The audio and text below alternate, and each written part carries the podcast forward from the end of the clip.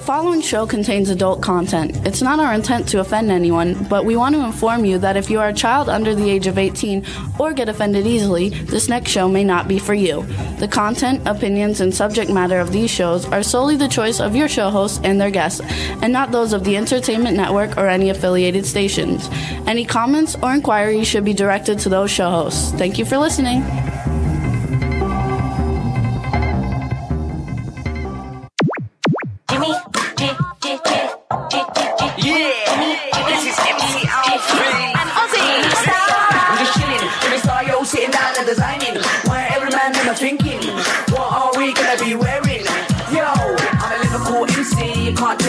Big up the girls inside the party. Let's get down to crazy Jimmy. Big up myself and known as Alfie, the one and only, the Turkish MC. Always love the clothes of Jimmy. British punk, yo, wanna wanna be. Jimmy Star, new celebrity. We'll take you out to Jimmy Stars. Hey ho, what's up, everybody? Welcome to the Jimmy Star Show with Ron Russell, bringing you the good times in music, fashion, pop culture, and entertainment. And boy, do we have a fun show for you guys today. Um, I think you guys are going to have a lot of fun. Before we say hi to anybody, let's first say hi to our cool, outrageous man about town co-host, Mr. Ron Russell. Yeah, I'm excited about. Um, one of the guests uh, knows all the stars that I used to know from my day, so that should be fun reminiscing and finding his stories out. Absolutely. And, and say hi to Astro, Astro, everybody. say hi to everybody. Oh, he's falling off. He doesn't have his pillow. Astro, say hi, everybody. Hi, hi, hi, hi, hi. what's up? Chat room is starting to fill up. Hub Reynolds, what's up? Hub Reynolds Jr. is Hey, in the Hub. chat room. Cindy Lady Lake's in the chat room. Hi, Teresa Sabin. Um, hope everybody's doing well. So, our two guests this week we have um, Julian Schlossberg, um, who's a, a producer who's done like almost everything, and he wrote a new book and he's worked with some big people, which we'll brag about later. And then we have uh, uh, actor Currie Graham coming on, who's uh, from actually, if you're young, he won't be from some of your favorite shows, but he was some from huge things. If you guys remember, Boston Legal was one of my absolute all time favorite shows. Murder in the First, Suddenly Susan, which was uh, that show with uh, um, Brooke Shields, big hit TV show. Anyway, he was a major character on lots of TV shows and movies, and we're going to have him coming on. I think it's going to be a lot of fun. So it's a guys show today. A guy's show better than last week. You know, we pulled our show last week. We didn't put it out there because those people were so like, I don't know what they were, but I mean, since when, if you tell a woman she's beautiful, it's offensive? You know why they say it's offensive? Because it's comparing them to an unattractive woman. So by pulling them and saying you're beautiful, it makes the other one feel bad that she's not beautiful and you don't. You know, it's bullshit. It's the same thing about winning awards. Everybody gets a medal if a you participation trophy. huh? A participation trophy. Right. I mean, it's the same thing with. I mean, how do you not tell a woman she's beautiful when she's beautiful? I don't say it to compete with unattractive women because you know what? One man's meat's another man's poison. So some women that I think are beautiful, most men think are beautiful, but not. And a lot of ugly women, men think are gorgeous. So, you know, you can't do that. Anyway, they were very difficult. And their publicist sent us the most horrendous, horrific uh, uh, message saying how unprofessional we were. And I brought up ageism and heavy people. You know, lady, you should have watched some of our shows to know what we do here. We don't blow smoke up anybody's ass. We don't come off as phony. We shoot from the house with the dog. We tell the truth. And if the truth hurts, what can I tell you? You should have put those two dames, broads, girls, because they got angry that I called them girls because they are women. Anyway, I mean, how stupid was that? So we pulled that show. That show will never be seen by anybody because it was such a bad show. You know, this is our show, the Jimmy and Ron show. We created it and we run it. We control it. We let the guests know what we want to talk about, what we don't want to talk about. That's why we're the number one podcast in the world because we do it differently than anyone else. Everyone else asks the same questions over and over and over again that you, the viewers, know by heart. On our show, we don't even know the questions we're going to ask. So it's all unscripted, unrehearsed, it's natural unfiltered. unfiltered. So it's like we have these people in our house as friends. And it's friends coming to visit us. Now, if you can't come and visit us as a friend, don't bother coming. Don't come here- agrees with you. Don't come here with a chip on your shoulder or you're going to outsmart me or outbitch me or outsmart Jimmy. Don't do that. That's not what our show's about. Our show is about fun, friends, and good people. There's nothing mean here. There's nothing evil here. There's no double entendres here that we don't say outright. If it's there, we say it. I love it. If we like it, we love it. If we don't like it, we don't say anything because it's better to say nothing than than say something bad. But as far as last week's show goes, you know, it was probably the worst show I have ever been on, or the worst interview I have ever done. And I've interviewed the greatest stars of Hollywood, as you all know. And they were charming and gracious and lovely and wonderful. And when Arlene Dahl was on and I interviewed her and I said how stunningly beautiful she was with her milk white skin and ruby red hair, she did not get offended. When the show was over, she said, Thank you, Ron. That was a lovely compliment. I said, Arlene, you're beautiful. How could anyone not see that? Anyway, there we go. We're done. This show's going to be better. Oh, no, so no, even Astro. Agrees. Even Yeah, Astro, Astro. agrees. Astro's banging. Astro, no barking. Astro, Astro, come here. No barking today. Oh, It's not allowed. says he's moving Now the other one west. starts it. He's in Alabama. Who? Uh, Hub Reynolds, I think, is moving to Alabama.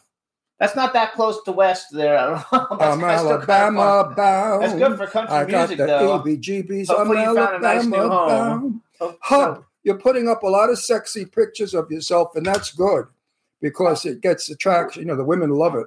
They're all looking at how handsome you are and sexy you are. So do one in like a thong. Do one in a thong. I think that might work. And if you really don't have the equipment, just stick a banana in the thong. Nobody will know. Actually, they say he does. He, he tells everybody he does. Well, he says it, but who knows? It's true. I mean, I've heard a lot of He guys says, just brag- wait. no, I've heard a lot of guys brag about how hung they were. And then you'd be at a beach club and the country club, they came out of the shower and you look at it, you go, oh, button, button, who's got a button? Come on, a lot men, men, you know, men have no men have penis uh, pride. They all think they're hung. That's hilarious. So, you guys, you can listen to the show weekly. Uh, we're on our home studio station, W4CY.com. We're on from 12 to 2 p.m. Pacific time, 3 to 5 p.m. Eastern time. You can also hear us on SoundCloud, iHeartRadio, Apple Podcasts, iTunes, Spotify, Amazon Music, YouTube, Google Podcasts, Radio Public, TuneIn, Pandora, and Amazon Prime. Those are the biggest ones. We're on about 150 more. Astro, those are the Astro. Astro, come here. What, what they? Astro. I love Astro, him. stop it. He does no wrong, but not when we're doing a podcast. Come here, Astro. Astro, you know, people love to walk their dogs on our lawn, which pisses me off because our lawn gets ruined. You know, the dogs pee in the grass and make spots. And they have you can't even go out and tell them, please don't walk your dog on my lawn because they grab an attitude. Oh, they they what they go crazy on you. People are so rude today and mean and uncaring. It's just terrible I think how, how we've lost all of our social etiquettes, all of our kindnesses. You know, curb your dog. We did that all the time on Long Island. We never let our dogs go on anyone's lawn. We curbed the dog. I think that's where the expression curb your dog comes from. But anyway, I hate to complain and bitch, but the world is such a state today.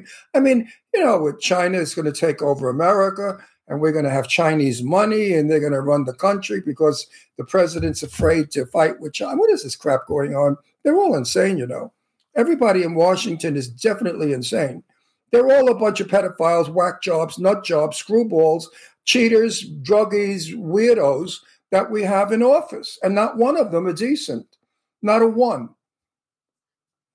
Anyway, as far as I'm concerned. let's keep it going for entertainment. Yes, it's an entertainment show, but we also have a little bit of political crap slipping in because you people have to be aware of the fact that we are in a serious problem. In case you're not listening to the news, which is probably half bullshit anyway. Right. Actually, it is. So, But- so Sunday we're going to see Bang Bang Betty. You guys, it's a red carpet premiere, and some of our new clients at World Star PR are going, and Zach and Zuck, and we had Easter with Zach and Zuck, and and Ron's two beautiful daughters, and we had a great time for And Easter. Walter came and and uh, uh, no, no. Austin, Austin, Austin and Carl, and Carl. Zach and Zuck, and Deirdre and Leslie, and then So the house was filled, filled with young people. And as I spoke, I became invisible. Because they have no idea what I'm speaking about.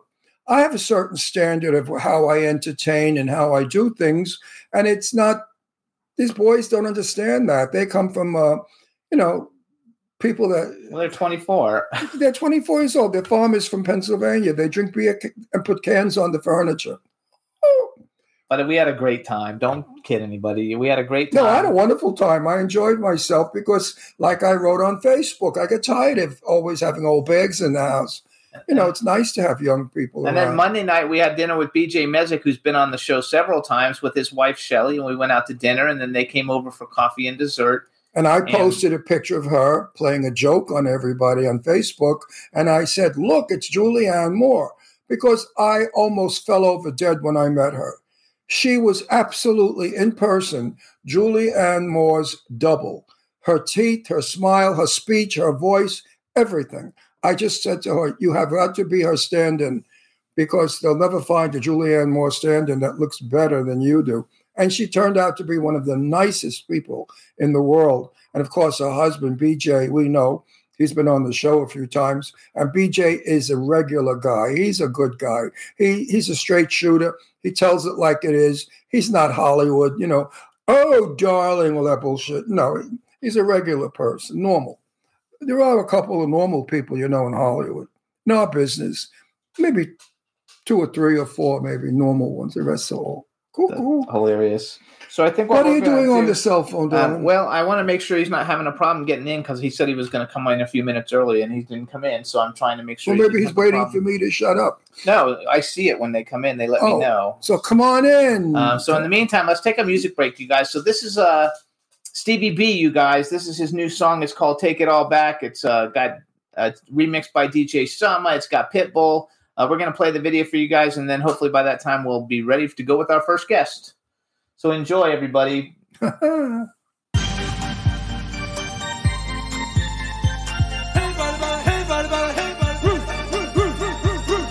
Pitbull, Stevie B. Go back.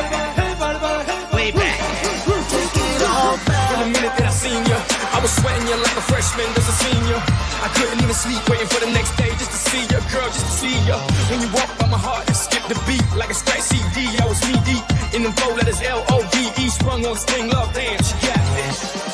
Take it all back. You remember way back time when the world was so uptight and I damn I miss it. Hot damn I miss it. We were young, we were wild and free. All I wanted was a move with feet and I damn I miss it. Damn I miss it.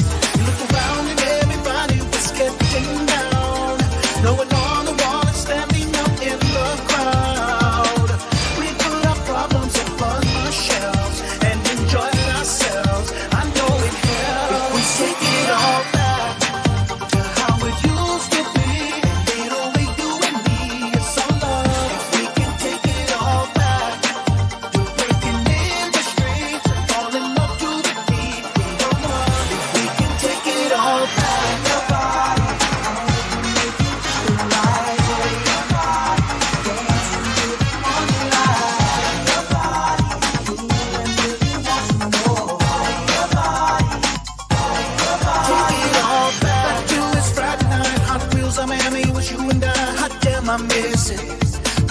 Good static.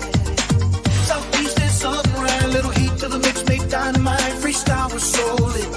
Couldn't tell us nothing. We put the love on the radio. Power 96 didn't made us unstoppable.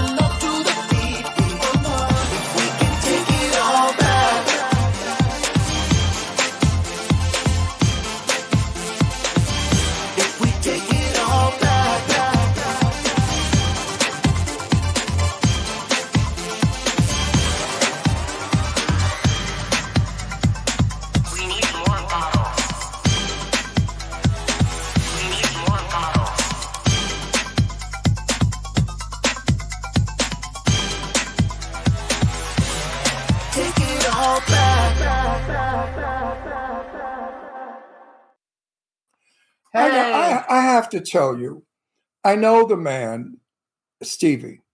Besides being a terrific, sensational guy, I love his music. So it makes me happy that I'm able to say, I love Stevie's music. It makes you want to dance. It's fabulous music. Um, he's trying desperately with many others to bring that feeling back to music. We need good dance music like we used to have years ago.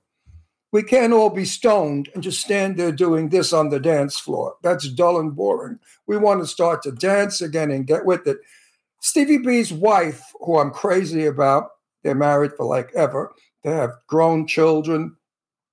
They have a magnificent home in South America with a swimming pool in the living room.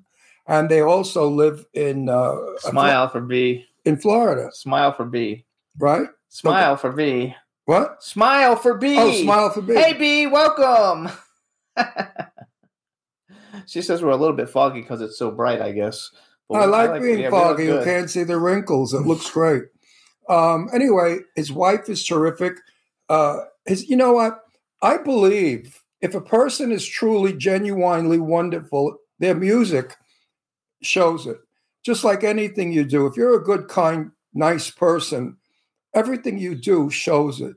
And also, if you're mean and nasty and rotten, doesn't that show also in what you do, your work, your attitude, your thinking? You're mostly negative if you're um, mean and rotten and nasty. Everything in your life is negative and you think negatively. And Not me, baby. I like positive. You know, I'm going to be 83 soon, next month, May. Woo, woo, woo, woo. 83. How'd this happen? I was just 27 about a month ago. That's hilarious. But the truth is, it is what it is, and we can't change it. So I'm positive about it. Jimmy keeps telling me talk until we get our next guest. No, I'm working on it, you guys. I think that we did a test, and I think he's on the test link because he's saying that he's sitting there waiting for us, and Juan's saying he's not here. So I think Oh, he's in the test link. Okay. Uh, so what am I going to talk about? Let's talk about me. I mean, my favorite subject, me. Let's talk about how stunningly gorgeous I am, thin, built like better than Hub Reynolds. Got a better body than that fat thing. Ugh. Anyway, oh Hub- yeah. Hub, and, I- and I'm handsomer than Hub, and I'm sexier than Hub.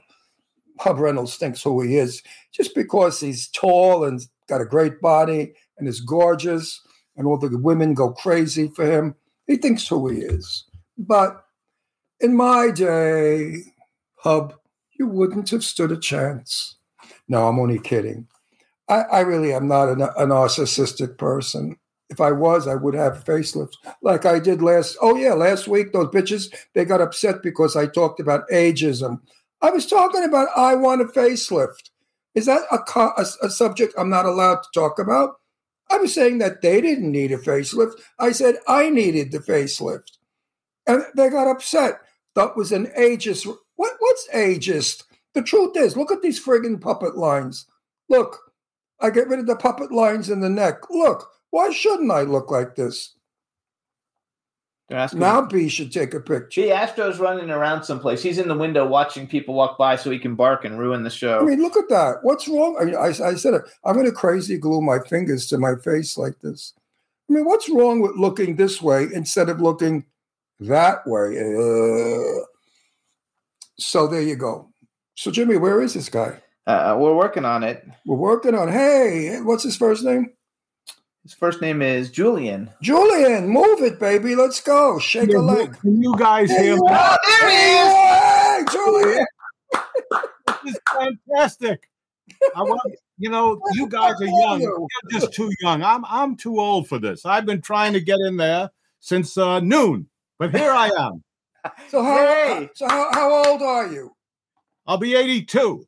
Yeah, well, I'm 83 in May. I'm older than you, and I do this crap every Yeah, but he week. doesn't log in. I, I'm here for two hours. I told week. that. Wait, I told everybody. I bet you went to the test link, right? Of course. Yes. I, You I- told I- everybody correctly. And Uh, you, Ron Russell, know Jane Russell. I knew Jane really well. That's how I. That's why my name is Russell. I took it when I was 16 years old because I 19 uh, because they said to me my ethnic name, my real name was too Italian, and no one would remember it. And they said, "Do you have another name that you could use?" And I said, "Yes, my idol." And they said, "Who was that?" And I said, "Jane Russell." You know, I just seen her with Marilyn in Gentlemen for Blondes. So I said, I'm going to be Ron Russell, and I became Ron Russell. The best ah. was, you know, Jane and I hung out. When we went out, they'd say, Mr. Russell, your wife, because they thought that Jane Russell and Ron Russell were married. I did, a, if you I did a film with her, Ron. I did a film with her where she was wonderful. We Which film? called Hollywood Uncensored. And we Okay. and we talked to her about the outlaw and and uh, how Hughes had this famous bra that he designed and everything and uh, she was terrific to talk to really very forthcoming and of course as you know she did gentlemen prefer brunettes after blondes Which was a bomb of bombs because Howard Hughes Wait, thought, wait, we need to introduce him Oh, before we do oh, all of oh, this. Hang on, hang on. First, Julian, let me ask you a question. Are you on a laptop? no i'm on a computer Uh, does I'm your look- does it come down some so that we can move your head a little bit more to the middle of the screen, or no? sure i'll try hmm, that's Oh, the other way, other way. ah There we because go. some of our viewers want more head. there we go. those are my kind of viewers all right, everybody. Now we want to Wait, so, uh, what- Wait, let me introduce him. I'm excited. Now we want to welcome to the Jimmy Star Show with Ron Russell, world-renowned producer and now author Julian Schlossberg. Hello and welcome to the show. We're so happy to have you. Oh, thank you. I'm so happy to be here. It's uh it's a pleasure. Okay. You guys have been- go ahead, Ron. Gentlemen prefer brunettes. Jane and I discussed over and over again. She didn't want to do it Hughes insisted she do it because he felt that, you know, Ma- Marilyn Monroe was not the star of Gentlemen Prefer Blondes. It was Jane Russell starring in Maril- in Gentlemen Prefer Blondes with Marilyn Monroe. But the press ran with it was a Marilyn Monroe film, which it really was not. Jane couldn't have cared less. Uh, well, she wasn't that way, as you know. She wasn't about stardom at all. And you said to her, We're going to do another film where you're going to be the star and it's going to put the other movie away. And Jane said, It'll never happen. She said, Blondes is a once in a million movie. That's right. And it It's was. true. Brunettes never made it. Brunettes was terrible. I didn't even know there was a brunette. yes, one. she did it with, uh, what's her name? Jeanne Crain. Jeannie Crain. Yeah, Yeah. Jeannie Crain, who she liked a lot, but she said terrible casting. Jeannie Crain is the furthest thing from a, a, an accomplice like Marilyn was. Anyway, mm. Hughes just had this thing about Jane's boobs. Jane Russell, I asked her on my interview, which is on YouTube, Jane, what size bra were you in 1940? And she said a 36B. That's all she was, was a 36B. And they made her out to be a 42 triple D with cannons, with these rockets. She never had a huge bust at all. Her No. bust was very, she had a lot of bust under her armpits. So when she leaned forward, that flesh came forward and her bust looked huge. But Jane standing straight up, here's a story, true story. And then I'll give you the floor. No, We're in- you the we're, floor. We're- we're in my house, we're in my house in Florida, and I'm taking Jane with to a uh, an award she's getting at the Cinema Paradiso Theater. And Jane is in the guest room dressing, and she comes into the living room. And I looked at her. I said, Jane, what happened to your tits? She said, What are you talking about? I said, Your tits are down here like an old lady. Tighten up the bra, jack up that bra. She said, I got up as high as it goes, Ron. So I yelled to my daughter Leslie. I said, Leslie, do you have anything you could give Jane Russell to lift those bazooms? She's famous for her boobs. Here they are, like old lady tits. So she she took, took everything, by the way, with a grain of salt. She had a wonderful sense of humor. She loved that audacity of me. My audacity was her favorite thing. So my daughter gave her a push a brown push-up bra that my daughter still has to this day that she said she will never give up. And Jane's boobs were nice and pointy and upright. I said, now your boobs are nice. I said, you can't, you're Jane Russell. She said, I don't want to be known for my boobs anymore. I'm an old lady. Leave me alone. I said, shut up and get in the limo. Let's go. I mean, I used to, we were tough to, I used to smack her in the ass sometimes, say, come on, Russell, move it. And she'd say to her pian- pianist, Peter, Peter, look how he talks about, look how he treats me. So hang on. So first of all, love- Julian, I we have a chat room miss- starting to fill up with people. Say hi to everybody in the chat room. Well, hello, everybody in the chat room. Um, they're already like loving it, and But I miss Jane all the time. I do tributes to her on her birthday and on her death day because I promised her, as long as I'm alive, I will keep her name alive. I love and adore that woman. She was a great, she was a bitchy, snotty woman. Sometimes she could be nasty, but Okay. most of the time she was wonderful. Your story. no, no, no. I'm gonna tell. I'm gonna No, talk. I want his story. I'm gonna talk. Jane. So first of all, you guys, um, Julian has a book, and we're gonna specifically Yeah, talk. but we'll get there. Just wait No, a second. wait, let up. me please let no, me no, talk. No, no, I'm not going to let you No, talk. anyway, no, I'm- no, no, no. Dan, no, you're not going to talk. No, talk. anyway, listen. Let him talk about finish the Jane episode. no, no. I want to. You can't go to. I'm bragging about him. We'll Hold brag on. after he talks about. People want to know his story about Jane. He made a movie with Jane. We'll get to it. No, we're gonna get to that. No, you can't go All and come back and go back. I want to tell people that we are going to be talking about his book. It's called Try Not to Hold It Against Me, A Producer's Life. And I want to brag for him first because people need to know what royalty he actually Well, is. let them get to know who he is, and we'll They're get the going to. after. no, it's not bullshit. This is real stuff. So It's these are some of the people. It's Hollywood bullshit. These are all the people that that Julian has worked with, entertained, partied with, done all kinds. This isn't all of them. This is the list of ones that everybody will know. and I will raise my hand. Jack. Nicholson, Jane Fonda, George Burns, Shirley MacLaine, Anthony Hopkins, Bob Hope, Angela Lansbury, Bette Davis, Dustin Hoffman, Clint Eastwood, Bruce Springsteen, I love that, Mia Farrow, Woody Allen, Burt Reynolds, Alfred Hitchcock, Twiggy, Peter Falk, Elaine May, Barbra Streisand, and then I read that you even testified against the Beatles, which I don't know what you had testified about them for, but just the fact that you would like that means you knew them somehow. so congratulations on See all how you that. got lost on that whole bit. I didn't get lost. You got lost on it. I didn't get lost. When at we all. were talking about Jane was I know. life. Uh, well, I We're know. gonna get it's, uh, finish. Please. Here's Julie. my here's my feeling. You guys don't need a guest. You don't need guests. No, we fight.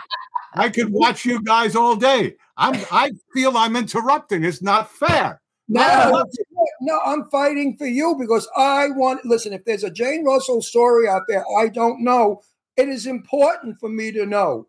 I care. Well, I, I would imagine, Ron, you do know, but it was just how how she was. She never expected the outlaw to do what it did. She couldn't believe what had happened, and she was, you know, she, as you know, she had a religious feeling about religion and was very dedicated with that. And but it was just nice chatting with her. I was glad that I got to know her and that I got her on film. I think I don't know if anyone would buy it these days, but at one time it was called Hollywood Uncensored. And what you guys may remember that the original King Kong got censored because when the big ape held that lady, Fay Wray, in his arms, he started peeling off her That's right. clothes.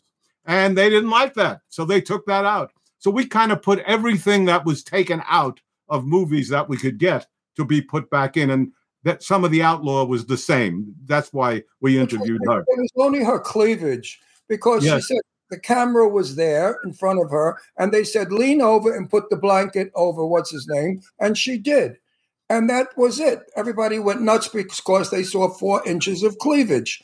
As as Jane said on my interview, she said, and today they show cleavage in the back, and it's okay. That's well, you guys remember we went through the bullet bra period when all the Oh, yeah. actors had to wear the bullet bras. I mean, it was absurd. But that's a we're a memory clun- country in some ways. Well, no, it's no. It, don't forget. Don't forget. That It's was the, a joke. it's the first thing a man puts in his mouth is a breast. Remember that. It's true. It's true. And he never forgets. So wait, And so what the what the Even second though he may want to forget. Yeah. now you're Jewish, I could tell. You- I yeah, I didn't hide it well. Yeah.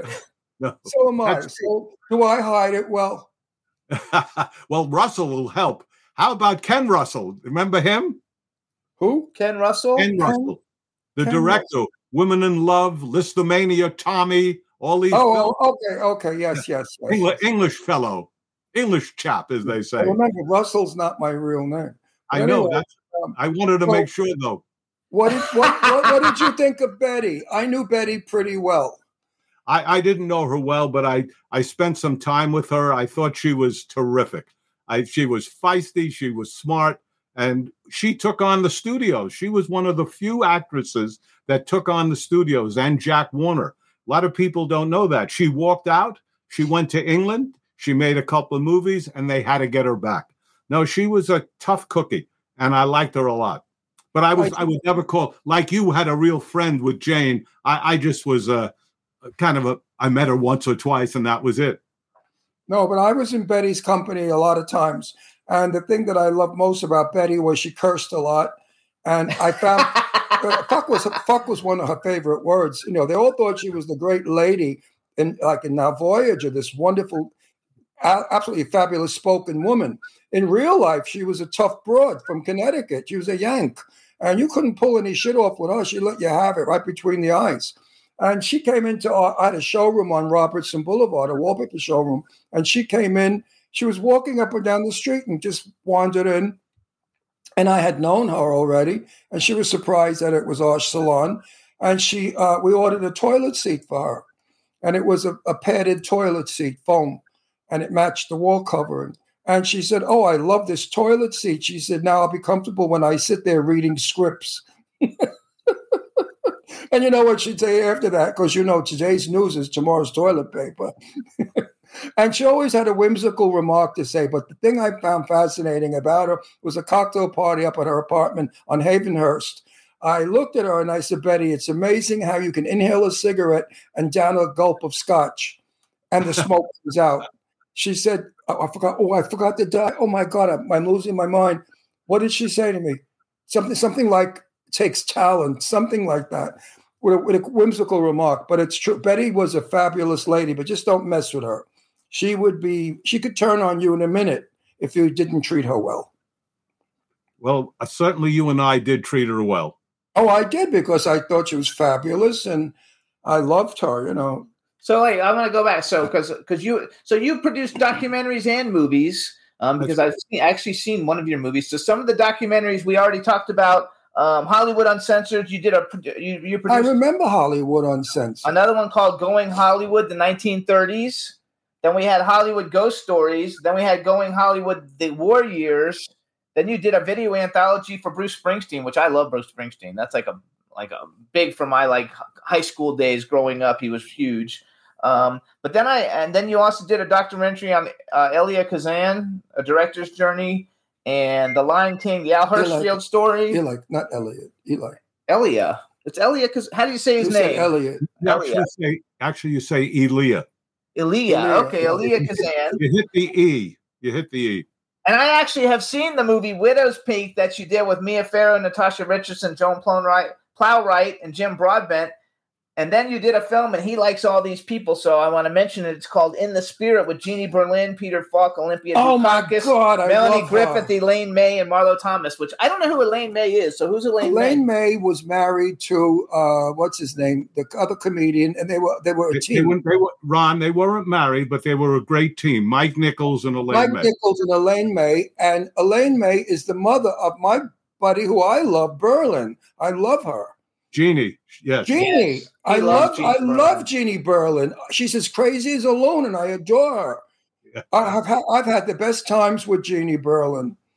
The Oh, I best. have, I have to tell her that. I'll be talking to her today because uh, Please, please yeah, she, do. uh, I I've done a lot of Broadway and off Broadway plays, almost forty or fifty of them, and Oh, Jeannie wow. and, and and Elaine have been in in a couple of them, and uh, it's uh, I think all three of us have something in common. We love the business we're in, and how wonderful that we've been able to make a living and enjoy uh, the probably some of the most exciting people we've ever met are in the business we're in.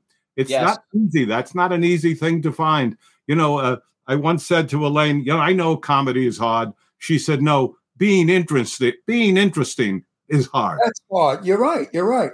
Now listen, I'm I wrote a movie that I'm looking because Lainie Kazan was going to do it, and unfortunately, Lainie's got some complications now.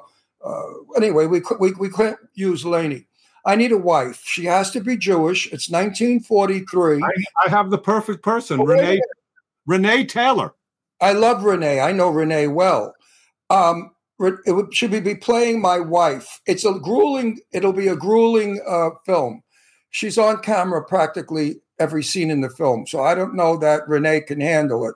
I just did a one person show with Renee all over the United States called My Life on a Diet. At 90 years old, she can take us on, Ron.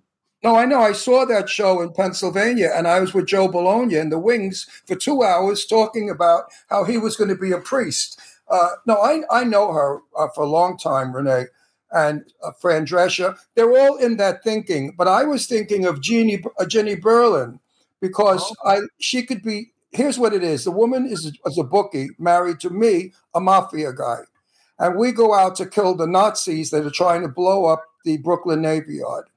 Okay, it's a very interesting film how we do it. But I need a woman who is Brooklyn ethnic speaking because the dialogue is, and you'll appreciate the humor, it's all Yiddish humor. Like Right. one scene is Jerry the Jew comes up there to sell her a dress. And he says, Darling, I got it at Bergdorf. I stole it. You shouldn't tell anybody, but it's a good deal. I, they, they go for $8 at Bergdorf. I'll sell it to you for three. You're robbing me, but I'll give and she said, three dollars. Well, you see diamonds on it, I'll give you two. so you know what I mean? That's the kind of humor that Lainie, I wrote it with Lainie, and I love Lainie. Lainie and I are dear friends for 100 years. And I wrote it for Lainie in mind. I like Jeannie Berlin. I love I love Jeannie. I love Jeannie. I've never met her. I don't know her. When you talk to Jeannie, say the last time I saw her was with Joe and Renee at what's his name's play, uh, the, the fat comedian that Dom DeLuise, the Dom DeLuise event. I sat with Renee and Joe and and Jeannie. Jeannie. I love it. I love it. So, do you like doing plays more or movies more? Because you've done. Well, you, you know, the nice thing about doing a play is you have a little more control than you do. You're on one location. You don't have to be worried about the setup.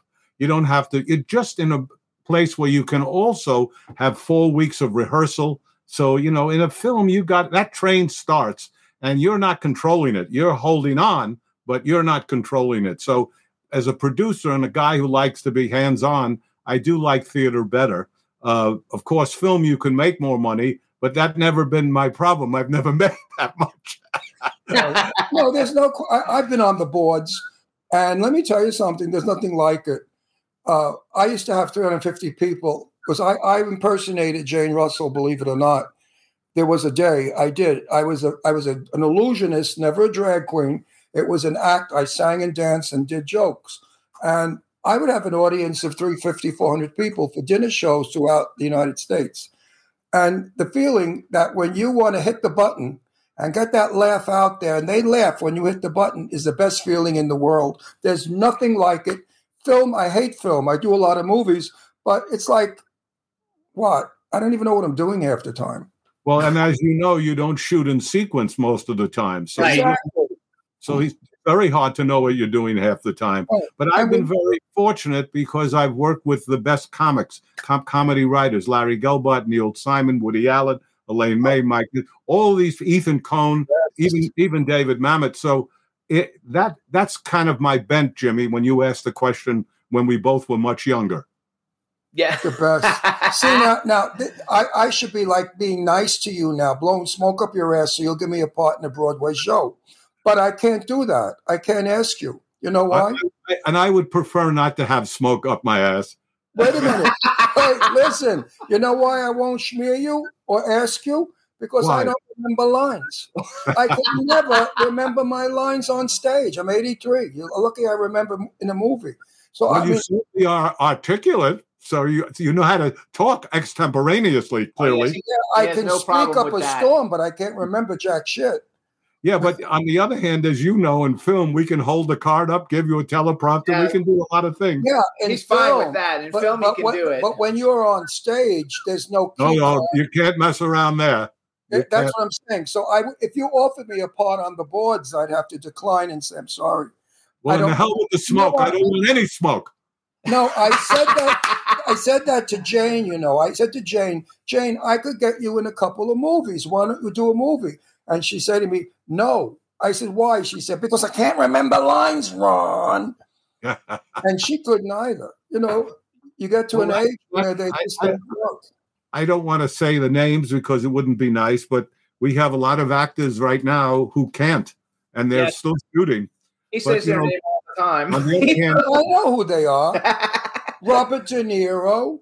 I'm not going to say who they are. I'll leave that to you. I, I'm going to say Robert De Niro. Johnny Depp. Johnny Depp all the time because he doesn't like to read scripts or rehearse or learn lines. The other one, the, the, the, the Italian, uh, Eric, Eric Roberts doesn't remember. Eric Roberts, always uses an earplug. Uh, I know all. Oh, There's a whole bunch of them. what's his name? They just gave him a million dollars. They put him. He's got Alzheimer's. Oh, Bruce Willis. Bruce Willis, and they put him in a movie. Bruce didn't even know where he was, and they were feeding him his lines in his earplug, and he got a million bucks. I thought, wow, hasn't the business changed? It's a nice way to make a living, I guess. You Yeah. bet, you, Yes. you bet your buns on that one. So, Uh, so wait, I want to talk. So, so you have a book because, like, I want to play the little trailer in a minute for everybody. The book is called "Try Not to Hold It Against Me: A Producer's Life." So, how'd you come up with the title, and what's the title? So, what does that mean? Try not to hold it against me. Well, you know, when you work as I have with controversial people for different reasons, there are always going to be people who say, "Well, why are you working with him? Or why did you do that?" Um, I met. We mentioned Elia Kazan was my mentor, and Elia Kazan was probably one of the only directors who excelled in both film and theater, as you guys know.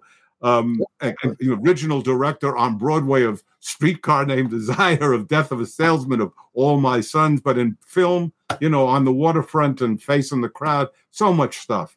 But he did name names during the McCarthy period. There's no question he did, as did Jerome Robbins, Lee J. Cobb, Clifford Odets, and a lot of other people. But he- people. Yeah, so it was never a good time. So Kazan is one reason. I also um, worked with a fellow named Allen Klein. Allen Klein was the man who was the manager and producer of both the Rolling Stones and the Beatles, Oh, and wow. very, a very controversial figure. And that's how the Beatles story got into the book, which I'll tell you, Jimmy, if we don't run out of time. Okay. the other couple of people, well, there's uh, Woody Allen. I've produced most of his plays, and of course, he's quite controversial these days. I consider him one of the great artists of the 20th century. And no, very few people have done what he did write and direct a movie every year. It's extraordinary, extraordinary. And on top of that, as far as I'm concerned, you know, uh, only one person in the world knows the truth, and it's Woody, not the little Right. girl, nobody else. And finally, uh, there was a rock and roll promoter in Buffalo. If Sinatra or the Stones came to America, he, even in Buffalo, would be one of the five or six promoters who would present it. His name was Harvey Weinstein. Oh, I know. and he came, and he and he came to me to learn the movie business. And i taught him the film business. He was a smart articulate funny guy from the hood. But as i write in the book jimmy and ron i said i never expected him to reach the heights he reached or the depths he sunk to. So with those names involved from woody to weinstein the klein to Kazan uh, there were reasons for people to not hold it against. Didn't want them to hold it against me. Oh, I think. I mean, those are your life why would any listen? Why would talent be so um, suppressed? This is my feeling. They're suppressing talent. They're not letting the talent come forward. They're coming forward with bullshit. Harvey, I knew from the Friars Club in Beverly Hills. Saul Lux was a member, and he used to bring me there. Saul Lux is a very good friend. Was he's dead now?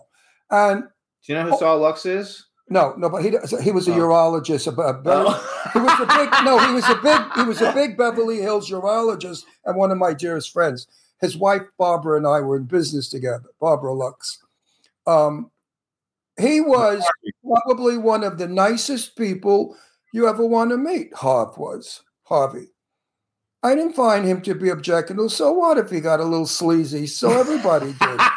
I hate to tell you, Milton Berle chased me. Oh, I shouldn't say that. Anyway, um, a lot of people out there were, were, were hitting on each other back in those days. You know why? Because in our business, we couldn't go out of our business to have sex because the word would get out. So everybody, if somebody had gonorrhea, 100 people in the business had gonorrhea. And each one would tell the other one, don't go with that one. That one had gonorrhea. So it was a family of people, whatever. Anyway. Talent, I'm really rather interested in you guys because I've never gone on a show that within the first half hour we've discussed it gonorrhea, we've discussed it memories, we've discussed the things that no one else. I've, I'm I'm Wait, impressed. wait, wait till we Wait till- wait till we discuss going. this. Wait till we discuss the size of your penis, so what I want to do is I want to actually. Uh, Julian. I feel like I know you. Have I ever met you? Have we ever met? I think if we had met Ron, it would have been dangerous. Dangerous. We would have remembered each other because. Absolutely. Did you know? Did you know Shelley Winters? I, de- I know she did my show. I had a radio show for nine years. She did my show, but I didn't know her. And she was very unhappy when she came on and, and left pretty unhappy too. She was doing the Marx Brothers of, of, of Mini Minnie's Boys on Broadway Right. about Right. the Marx Brothers. And she was going through a bad period. So, no, I never did know her, Ron. Yeah, but I, was- think if you and I met, we would be still talking. Yes. Well, I mean, this we would have met 30, 40 years ago. I had black hair, and I was. We both were the same age. We, I'm only That's a year older than you are, so we must have traveled the same. And he's gutters. from Brooklyn. Yeah, I'm from Brooklyn. You know, so we I'm must. Bronx, and I'm a Bronx guy. So, you know, You're the Bronx, and I'm Brooklyn. So hang on. So first of all, tell everybody uh, we're going to play the trailer. I'm going to let you introduce the trailer in one second. But the book, you guys, it's called "Try Not to Hold It Against Me: A Producer's Life." Where is it available? Where does everybody Well, go to it's get it? it's actually it's uh, we, it was very exciting for me, Jimmy and Ron, because frankly, I'm not a public name. I mean, you know, people in the business know me, but the Sure. public doesn't. And they put the book out on January 31st, and it sold out. The first printing, a couple of thousand books. So uh, the next one printing took a couple took a couple of months. I think the publisher was shocked. What? What? We don't have any more books. So anyhow. Well, It's, not, it's available now on Amazon. It's actually this Saturday, two days from now, three days from now. It's it's being published again, the second uh, publication. But guys, yeah, fifteenth, April fifteenth. That's awesome. listen, listen. Tease me. Let me hear a little. about it. Give me a little about the book. Well, I like when the, the people say to me, Ron, um, how, how, how, what is it about? And I'll generally say, well, it's about 340 pages. You know, Of what? Of what? I, I it's, was a, it's, it's a memoir. It's a memoir of, well, you know what, Jimmy, this is a great cue for the trailer, right? Okay, so you introduced the trailer, and we're gonna play it for everybody. Juan, you key it up, and we're gonna No, play the Julian I- Schlossberg book trailer. But you introduce it. Okay, so I want you should send me your book. Would you send me one for free? I absolutely will. But here's the and deal. sign it. S- sign it for me. Well, I wouldn't send it without that. Good. You know, Uh, Julian, you introduced the trailer. Let's get everybody watch it. Let's and then wait a some sec. books. After I read the book, we'll have you back on, and the two of us could critique the book. Well, that that would be. Listen, we could. You know Wouldn't what? I, be fun? you guys will love this. I got my friends to go to Sardis, and I had F. Murray Abraham, Tony Roberts. Lila Robbins, and Marlo Thomas all read chapters from the book, and I did too. So that kind of launched the book, and that was kind of exciting for me. Um, I, you know, Jimmy, I'm trying to figure out how to. In, I, I, I, I'm trying to figure out how to introduce the trailer. I made it six months. I made it six months ago. Yeah, I'm Julian Schlossberg, and here's the trailer for my new book called. that- a new book that you should read if you want to know about Hollywood. there you go. Something like and that. theater. Go for it. And theater. No, And- go for it. Don't, don't Wait, use what I said. Re-say what I said. And you, know, Go. and you know, oh, I- I- Julian, I, I wish love I, were- I wish I were you because you're so. I, I miss New York terribly. I'm not a Californian. You know, I don't like it out here. And I wish I could be like you, in with all those people that you're in with in New York because they're valuable. The people I'm in with out here are all nuts. I have to say the people in New York are not exactly sane either, Ron. You No, know, but they, they hold it together better.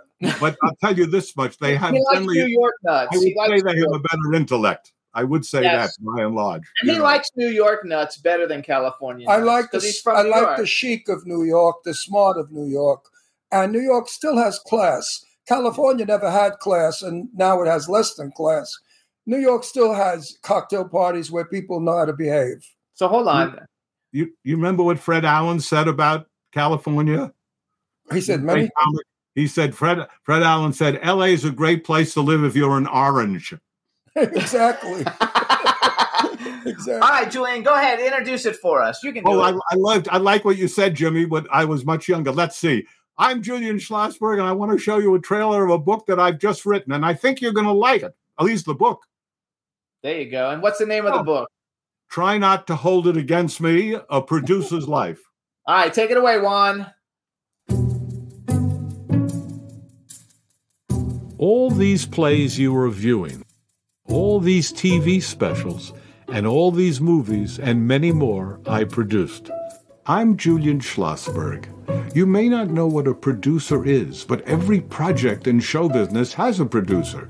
Every movie, every play, every TV show, every song. So, what does a producer do?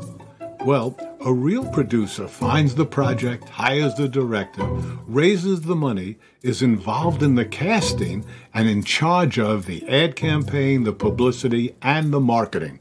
I produced for Matthew Broderick, Mike Nichols, Elaine May, Alan Arkin, Sid Caesar, Richard Dreyfuss, Peter Falk, Woody Allen, Vanessa Redgrave, and Orson Welles.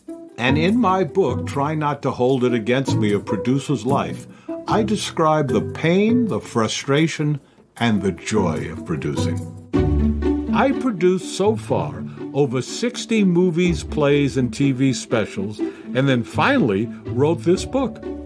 I hope that for anyone interested in show business, the secrets revealed in Try Not to Hold It Against Me will surprise and entertain and will not be held against me.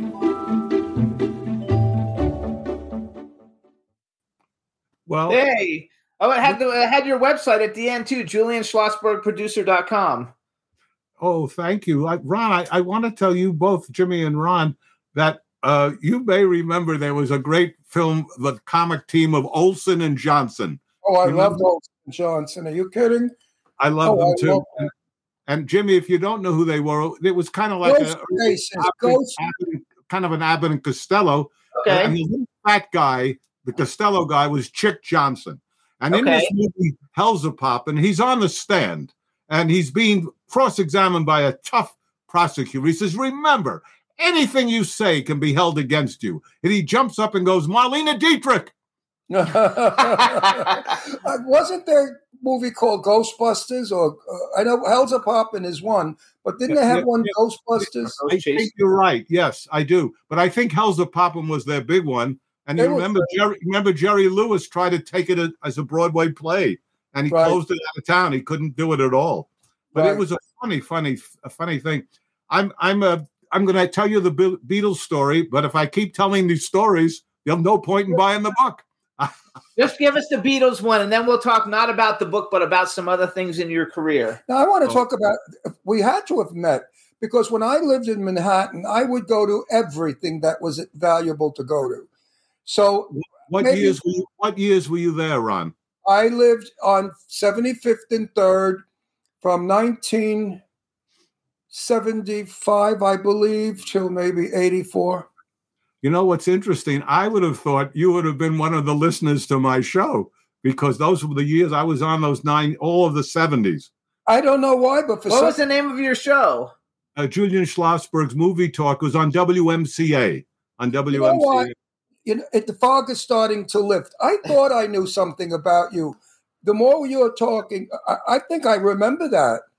It- wouldn't it be funny if you were on the show and we both forgot?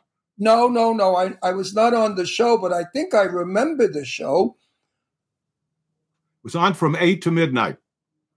Did you know, of Chris, did you know Christopher? Every week? Every No, day? every Sunday. Every Sunday night. Sunday. did you know okay. Christopher Walken? I, I don't know him. No, I've met him, but I don't know him. I'm trying to get the connection. There's got to be. Did you know Perry Winkler or Lee Winkler of Global Enterprises? You know, so far I'm I'm really scoring a big zero. I, don't. I don't. Know, Uh, how about George, Georgie Klinger, Georgiana He- He- He- Heller? Georgiana, the producer. You must know Georgia, Georgianne. Uh, George, George. yeah, I, I don't. I don't. Oh, she does all the English. Sounds to me like I'm a reg. I'm, I could be a fraud. I could be one. No, Of, no, no, no. The only people that we do know is Renee Taylor. oh, I know Sure. Renee. Who's the, lady, who's the lady who? Who's your friend? Uh, the lady who did the, the that won the Tony Award. That won a Tony Award. Yeah. Oh, Chita Rivera. No, not Chita Who? Rivera. Your friend who like financed it and they won a Tony Award. Like we when she came out, Oh, she was on oh, our show. I oh, forgot her oh, name. Oh, oh, Fran, Fran Bizarre. Fran Bizarre. Fran Bizarre. Nope. Francine Okay, Bizarre. that's okay. So we're not going to worry about how you guys don't know each It- other. it's amazing. wanna- it's amazing. because I want to hear that. First of all, I uh, that you're I love your book trailer, and I love the fact that now I forget Vanessa Redgrave. I mean, those are like those Love are like her. those are like the people who are like royalty. like royal. I mean, yeah, I mean the people that you've worked with, they're like like young people nowadays probably don't even know who they are, but that's like royalty in Hollywood. Yeah, and and you know it's it's so interesting to me because so many people talk in terms uh, of Harvey Weinstein and much less myself about Hollywood. We're not Hollywood. I mean, we may make films in Hollywood, but we are New Yorkers. I mean, uh, that's what he grew up in the streets. I grew up in the streets. Woody grew up in the streets. I mean, most of the people in New York uh, went to Hollywood to make a movie, but ran back to to New York. Mike yeah, I'm going to run back. Yeah, he wants to go back too. oh yeah, I'm actually. telling. We're moving back. I'm not staying. I'm not going to croak out here, buddy. I'm going to die in Red Hook, where I came from. Red Hook. Oh, I right That- near King, right near Kingston. That's that's my little town, Red Hook. Oh, But, that- uh, you're not too you're not too far from me. Go I ahead, was, Jim. I was a big fan. I'm a big Peter Falk Columbo fan. As a matter of fact, I've been looking for like old action figures of his on eBay because I collect action figures. Um, but like, how was Peter Falk? Because like, I'm a huge Peter Falk fan. I, I loved working with Peter. I did a few things with him. He called me one day and he said, uh, "Would you come to? I'm going to come to New York, and I want to see this play called Orphans. Uh, they want me to come and replace uh, John Mahoney, who was playing it, and I, we went to see it, and I thought it was really good." And Peter is very much like the character Columbo. It's not a huge jump.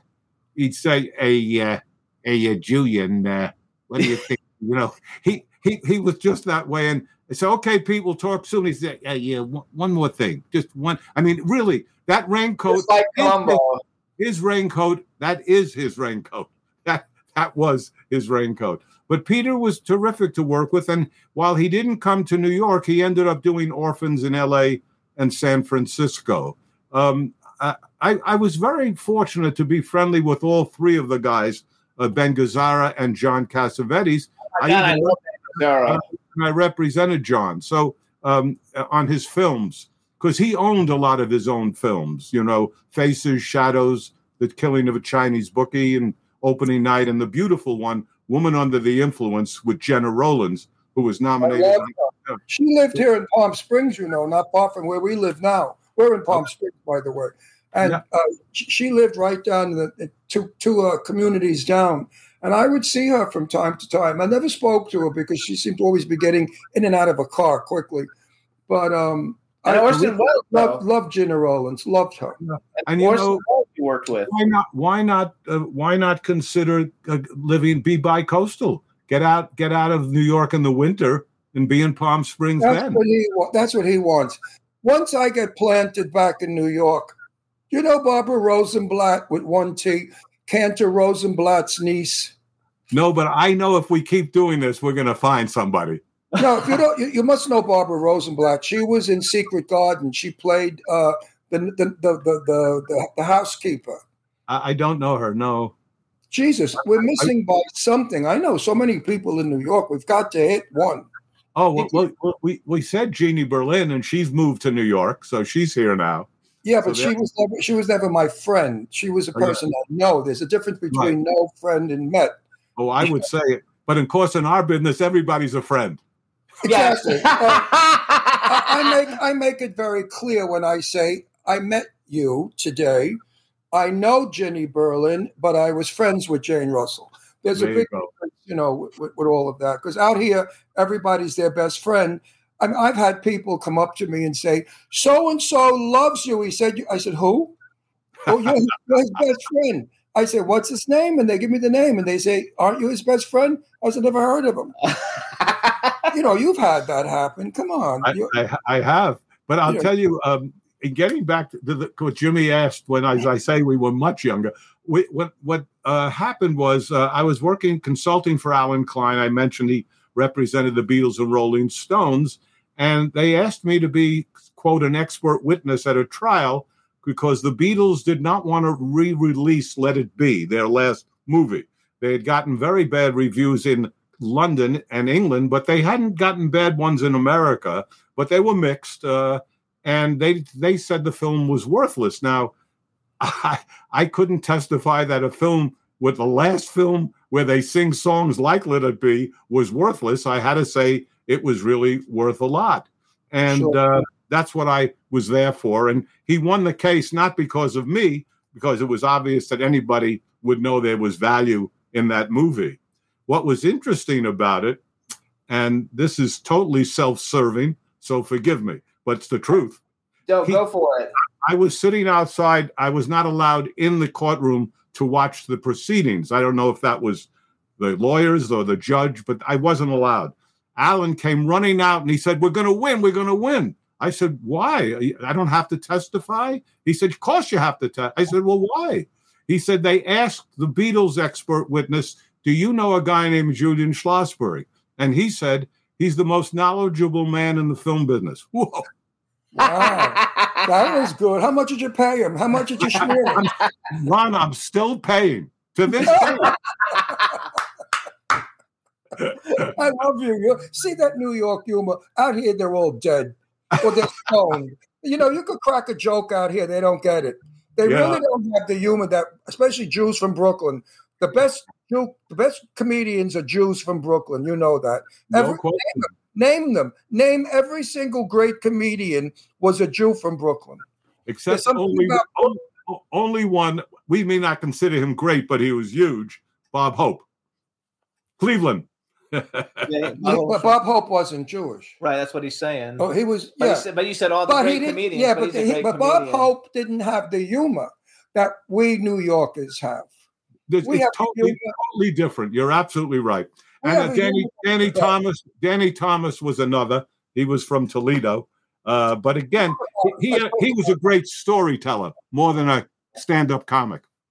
Eddie Cantor, Milton Berle, uh, Woody Allen, Woody Allen. Jesus Christ. Don, Don Rickles. Joan Rivers. Oh, Don Rickles. Joan I, that's somebody I met before. I met Don Rickles. And jo- I knew Joan Rivers well. That's one of the happy days of my being out in California was meeting her. I knew Debbie Reynolds well, and as I said this before, we were doing a thing at. Uh, Uh, Joan Rivers was doing jokes at the comedy club, and she invited all of us there private night to see her jokes. If we liked them, we wrote them down. If not, we didn't. Now we're leaving, and Debbie said, "Ron, I got to talk to you for a couple of minutes. Come in the limo with me." Well, I get in the limo. Joan Rivers is sitting there. I'm in between Joan Rivers and Debbie Reynolds. Well, there must have been 3,000 fucks flying. The language that jo- I said, Where's the camera? I have an Emmy Award winning performance with these two broads. They didn't stop. They did not stop. One fed the other, fed the other, and they didn't even listen to each other. They both spoke at the same time. Julian, I'm telling you, it was the highlight of living in California. That was working. You know, you know, I'm sure you know. You both probably know this, but Debbie was a sensational mimic. Sensational. Oh, she did Marilyn Monroe. She did everybody. You know, she she she Zsa Zsa. Gabor, Zsa Zsa Gabor was exactly like Zsa Zsa. Yeah, I mean, you really would close your eyes, and she could really do that.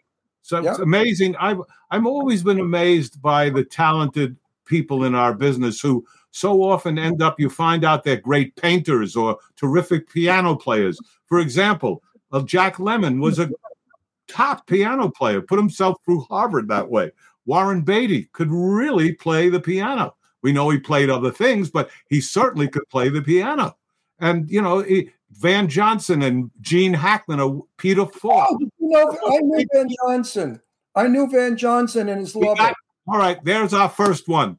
Okay, wait a minute. Did you know Joseph, his doctor who lived in the building? Doctor. His, his, his I doctor like the, I, Dron, I love the fact that you know proctologists and doctors, and you're this is great. Listen, all the Jews stick together. What can I tell you? None of them are contractors, all right? Listen, so Van Johnson lived in the building uh, four, 402 because they said four out of two, two, two out of four are gay. Anyway, he and his lover lived there, and I used to go there for dinner at Joseph's, the doctor who owned the building. And he, did you know Joseph? I forgot his last name. no. Did you, Doc- Joseph the doctor? Doctor, what's his name? I mean, what, did, did you know um, Chita Rivera? No, met her, but I didn't know her. She killed me in in, in Mr. Wonderful. I was about I don't know 18, and she came wiggling on, and that was a pretty hot stuff for me. One of the greatest talents of our day is Chita Rivera. And she's still- Understated. she's still doing it. You know what you guys should get? Who should get? Oh, I've got to get you guys, maybe. Nancy Olson is going to be 95, Sunset Boulevard, the ingenue.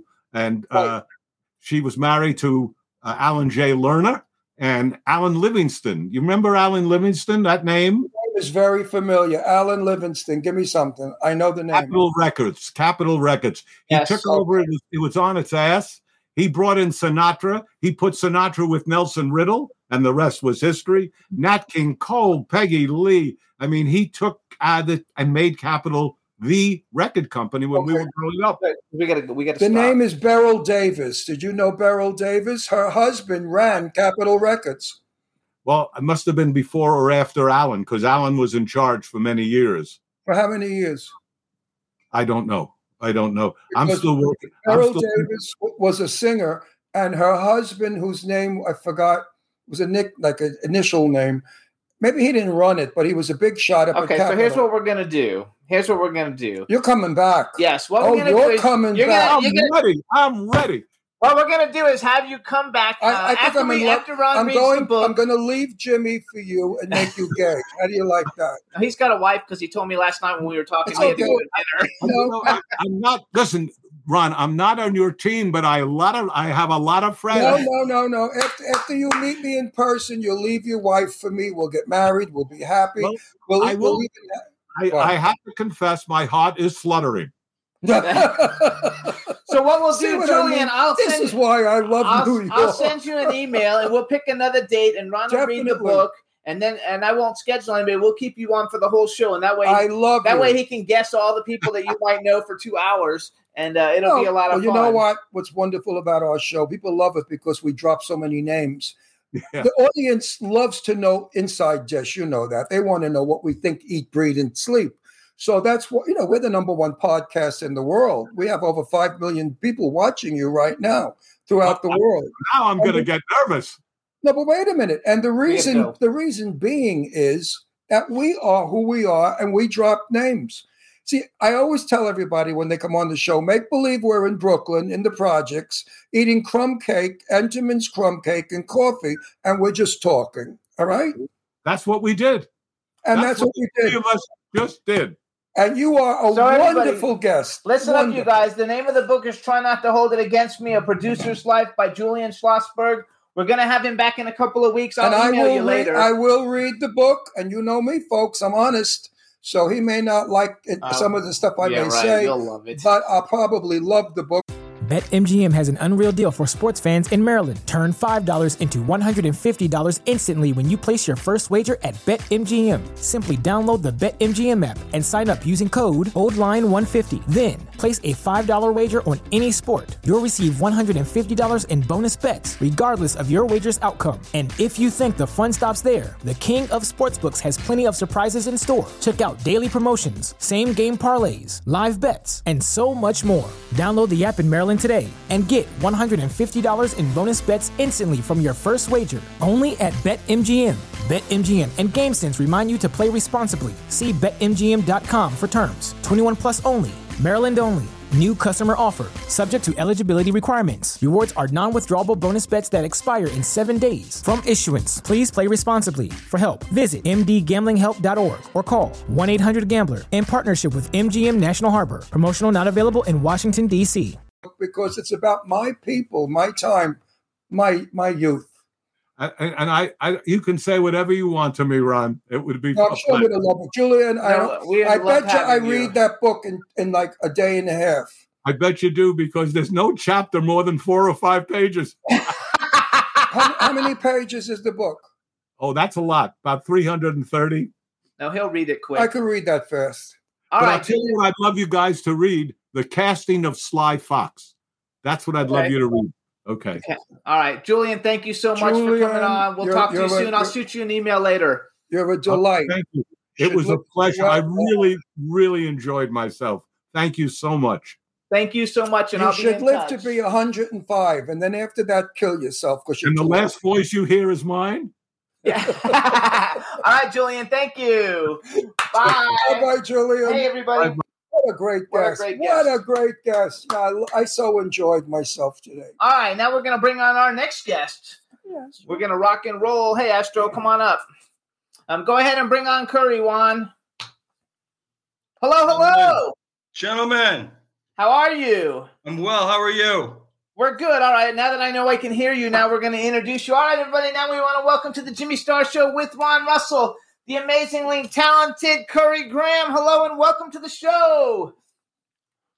How was you, that? Ron? What do you got there in your lap? And I got uh, my dog. little baby, Astro, my love of my life, Beautiful. my We have buddy. three. We have three rescues. and this is my buddy. He's my best friend. He goes everywhere.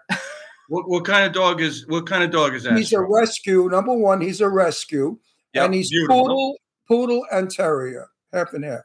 That's and he's nice. seven pounds. Seven Sleep in- pounds. Sleep in the bed. Yeah. Sleeps him under So my you under like, my under, under like our arm. No, he sleeps under my chin. He does. He curls up right under my chin. He makes out with me all the time. I'm like, I'm like, what He's- do they call you know what? He's got gratitude. Yes, it's Well- so funny because he didn't want a little dog, right? We had a big dog. We have big dog. All our we have a we have a I hope hundred. it's gratitude, not bestiality.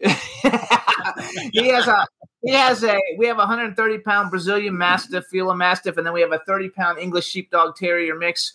And he never wanted a little dog, and I wanted a little dog because I had a poodle and it died. So we Yeah, went to get Oh, the little sorry. dog at uh, Coachella. is a big concert here, and when they had Coachella Yeah. going on, they did Poochella, where you could go and adopt dogs. And so I found the dog, and I wanted the dog, and I had to go get money because they only took cash.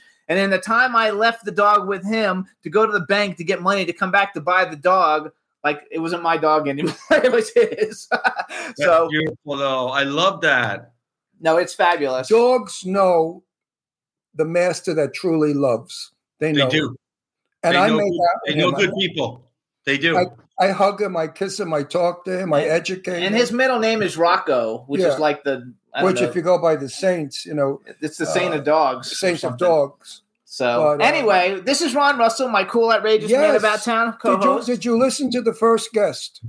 I listened to yeah, I caught the last few minutes of it. He Isn't that sounded like interesting? This man. that man, that man is like the royalty of New York. He has worked and knows some of the biggest people in theater. It was so refreshing because we always do Hollywood. So it's nice for our viewers to hear about uh, uh, New York City. And now you're going to hear about. Now we're going to hear Currie's Hollywood. We Now have we're gonna hear full of people, Hollywood. so say hi to everybody in the chat room.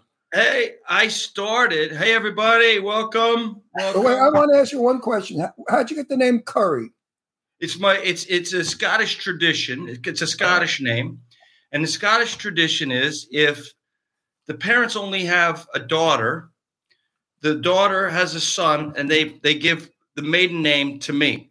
Okay. So my mom was an only child. Her her name was Shelley Currie. She was an only child. So when I was born, I carry on the the family name Currie by by by making it my first name. First name, I got it. It's a nice name, Currie. I like it. Thank you. It's an old Scottish name. That's. Oh, and, and you know what? You won't forget it because I've never heard it before. You know, it's funny. I had a, I had a driver one time come to my door, and he knocked on the door, and he was probably about eighty five years old, and he said, "Hello, um, I'm here to drive you to the airport." And he said, "I normally don't take fares anymore. I don't do the trips to the airport, but I have to say, you're the only other Currie Graham I've ever known." he had the same name. You're The kidding. same name. And it turns out we drive to the airport, it turns out we're related. Like his Oh, actually accent- related. we were actually related. His What are the chances of that? we're from Canada, where I was born. And you're like, what are the chances of that ever happening? Like zero. A million to one. It More than so that. great. More than that. That's So- amazing. So how did you act? So because I, I think that one thing that so I've always been a big fan of a lot of the stuff that you've done. Some of it isn't probably the stuff that's more popular, but it's the stuff that just always resonates with me. And I think that I didn't know some of the things that you were in until I had I invited you to come on the show. Um, but but you don't have a fucking dog on your IMDb. Every actor has some shit that they had to do before they ever got a break, and like even the stuff you did when you very first started was like top of the line, like major shit. How did you do that? I, I don't know, man. I, I got I got lucky, I guess. I lived a little life before I became an actor. You know, I, I went to I went to theater school in New York, and when I got out, I, I you know I spent like four years in Brooklyn doing things. Brooklyn, that, that's the best education you ever got. I'm telling you, Prospect Park, Sheepshead Bay, Brighton Beach, Coney Island. I was all in there for about four years. So I got a the great real education. world. It was real world. It was, you know, it was the late 80s. So it was kind of the Wild West and um, got a great education. And, uh, you know, I, I- I hadn't acted in a few years and I did a little show uh, about two guys in a punk rock, in the bathroom of a punk rock nightclub. And some agents saw it, ICM saw it, and some managers, and they were like, let's go.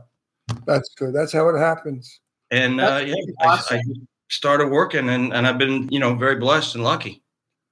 You see, my career started with Jimmy. I sleep with the producer because Jimmy's the producer of my movies. So You know I have? I have to sleep with him to get a part in the movie. Literally or metaphorically, we all do it. so some of the things, just to brag a little for some of the people, uh, for and for some of the things. So first of all, and I know you're only on nine episodes, but still to this day, I think that Boston Legal was one, is one of the best written shows ever made ever. I love attorney shows. Um, and, and I think that was like one of the greatest shows. I never missed an episode. I've I've probably seen all of them a million times. But Boston Legal, NYPD Blue, that was like a huge thing because that was like a long time ago. NYPD Blue, that's that's huge. I love raising the bar again. It's all the legal stuff. You're in a lot of legal stuff, so that, that's one reason why I like you. Uh, raising the bar, phenomenal, phenomenal. Suddenly Susan with um, Oh, suddenly Susan. suddenly Susan Brooke with Shields. uh, Brooke Shields, yeah, which is another great one. I remember Um, that. more currently, uh, Agent Carter, a couple episodes, a bunch of episodes of Murder in the First, and back when I thought I was straight, Kathleen Robertson was like totally like my thing. Uh, so just the fact that you got to work with Kathleen Robertson is so cool. You know what? My Uh, very first movie that I ever did was with Kathleen. oh, was it really? What was it called? called uh I don't know what the final title was, but it was Survive the Night. And it was it was like some cable movie and I was the bad guy and she was she was the ingenue and and I think she ended up killing me, but that's where I first met her. And then we flash forward, we end up doing a series together for Bochco. And I think that she is so cool. If everybody doesn't know who she is, she was also like on Beverly Hills 90210. Uh, for uh, oh, when I would, when I did that my first movie with her, I had such a huge crush on her. oh yeah, she was. She's just I freaking just awesome. she was beautiful and, and she was talented and smart and and a lovely human being.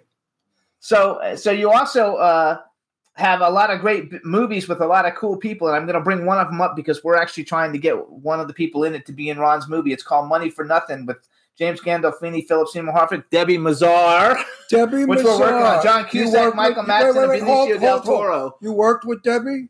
I did. How, how is she to work with? I loved her. I thought she was beautiful and talented and funny as hell. But she's easy to work with. Very easy to work with. Yeah, because we're considering her to be the lead in my movie. She she'd be great. I don't know what your movie is, but just in terms She of, plays, of, she of plays a Jewish housewife, 1943, who's a bookie. he wrote it for her. Actually, he wrote it for Lainie Kazan, but like I think- Mulaney's not able. so probably for her. Yes, I think I it's feel she would be really good. She's she's super nice and, and professional and talented. I think you I think you'd be happy. We also have a, a big fan base of um, horror movie people who watch the show. Ron's in a lot of horror movies, and that's how I actually started this show 15 years ago. I started out because I was chuckled. I was He a horror. chuckled I know, but I was I'm going to kill him. I was no, get I was a horror movie. I was a horror. I'm a horror movie fan. And when I What started, was your? wait, What, wait, let me stop. No, I got to get him. What was your name again? Flurry, was it? Was it Flurry? Furry. It's not Furry, a great movie. Furry. Okay, He chuckled when he heard horror. I know because because when I started this show uh, back in like 15 years too. ago, the whole purpose was to to start it out as horror. Everybody was You're very handsome when Everybody. you smile. You know, when you smile, Thank you. you're very handsome. so so you did And then when I grow, it's hideous. You did Cab- Cabin Fever 3. I'm actually really good friends with Cerina Vincent. So she was the star of the first Cabin Fever. Cabin Okay. Fe- Fever 3, Patient Zero. Maybe like it was just a time, you know, when the roles weren't coming in and you just took it. It's not the greatest movie, but it's a cool horror movie anyway. And the fact that it's almost like the only thing on your resume that's actually like a horror movie that's not like a thriller. You do You know, thr- that's why that's why I took it. I'd never Yeah. done a horror movie. It just came to me. Uh, it was shooting in Dominican Republic for like a month and a half or something, and I was like, you know what? I'll go to the Dominican. And I knew Sean Aus- uh, Sean Astin was going to do it. yes. and I, and I like Sean. He's a good dude.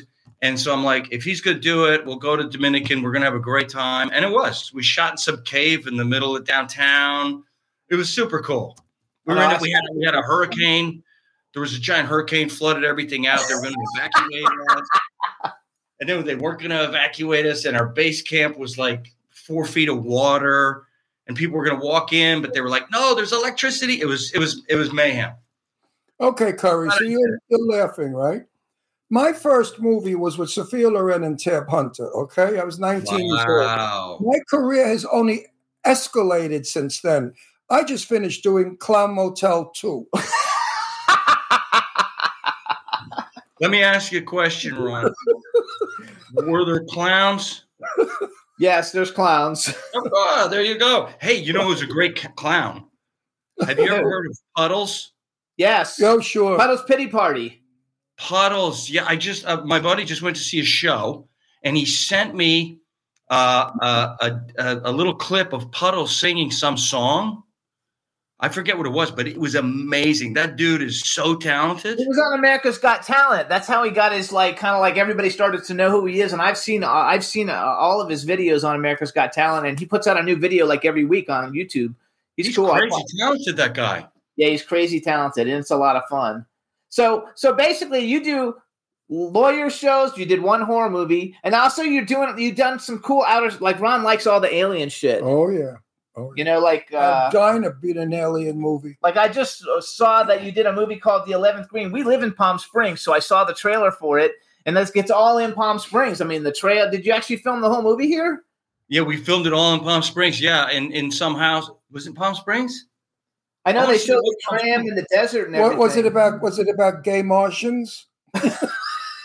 N- No, but who says the Martians weren't gay? We never, we never got into their, Because if they're Martians, discussed their orientation, Ron. no, but if they're Martians that came to Palm Springs, they have to be gay, and they heard about the clubs. I'm, uh, you know what? I'm, I'm sure they were, but it was me and Campbell Scott, and and if there had been gay Martians, we would have been cool, man. I like love been- it. You know what? It would have been a better party. They would have dressed better. Yeah, they would have dressed better. Where do you actually live? Do you live in California? Yeah, I live in L.A. Okay, so I we do. go to LA a lot, but we're in Palm Springs. Palm Springs is awesome. Yeah, it's fun. It's a little hot. And Ron misses Yeah. the East Coast. You know, he's, Oh, a, uh, he's a New I Yorker, ever- so he misses. do I the, ever he misses miss the the Now, which one are you both from Brooklyn? Don't he? No, I'm from Brooklyn. He's I'm from, from Florida. Florida. He's from Palm Beach, the island. He's a big snob. I came from the projects of, of Brooklyn with the Where, poor where, whereabouts, Ron? Red Hook projects. Oh shit, yeah, that's nice now though. Well, it was Yeah, now. in 1940. It was beautiful. It was a it was a new concept. You know, it was all parks and big swimming pools. It was a luxury place to live in 1940.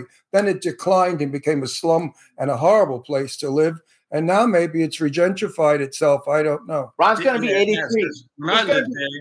He's Red going to be Hook. 83 next month. Yeah, I'll be 83.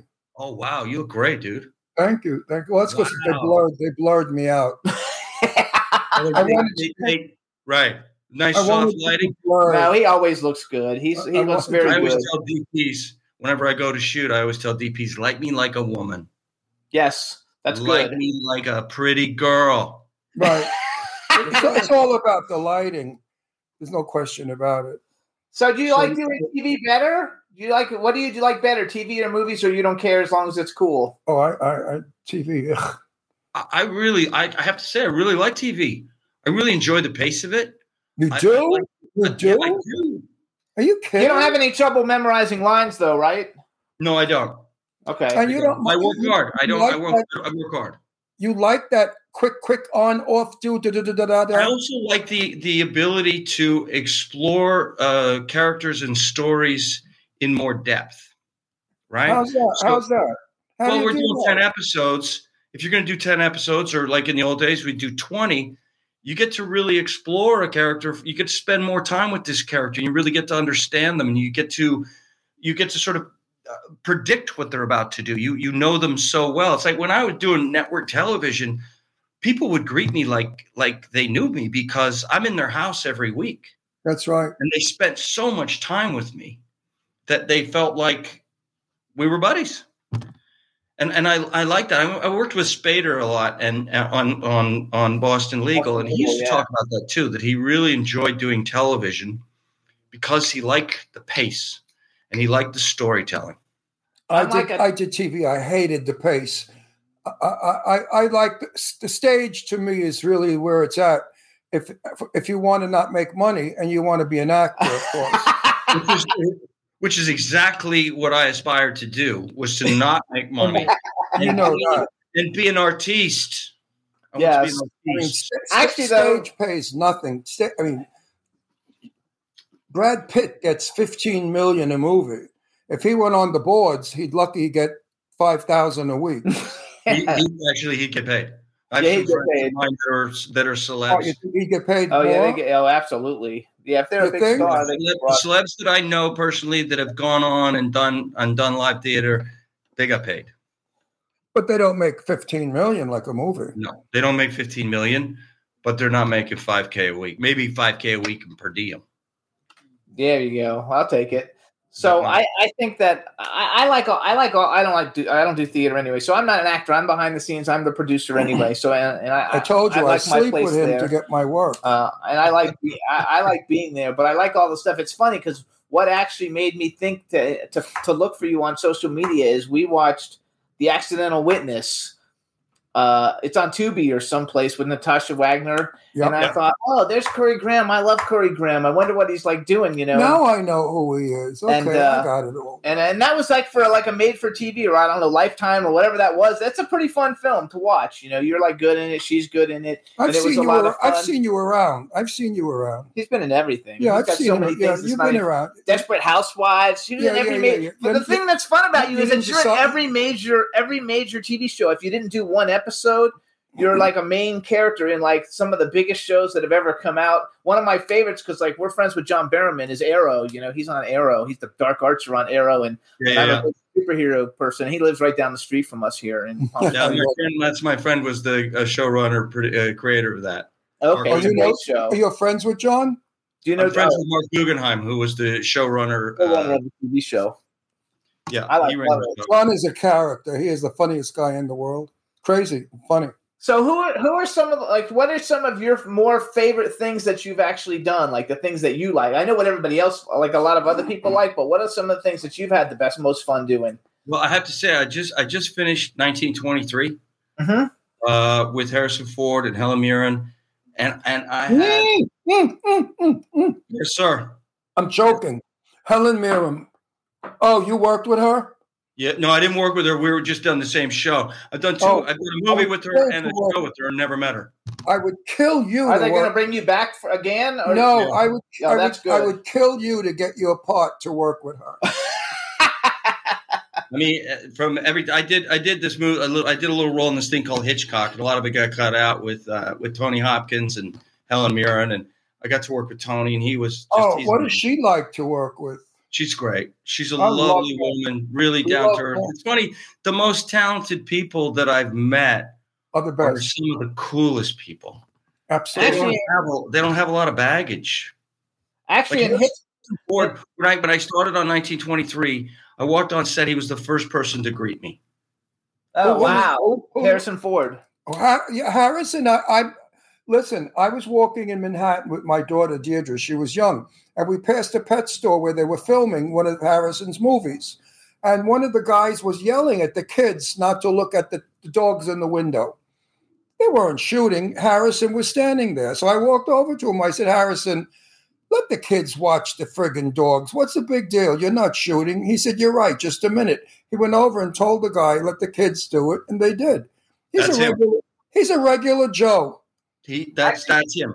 In the chat room, they're actually asking how it was to work with him. I like never- He's such Harrison's a, a regular Joe. If you know that expression from my day, a regular Joe means like a GI Joe, a real good Oh guy. yeah, I know that.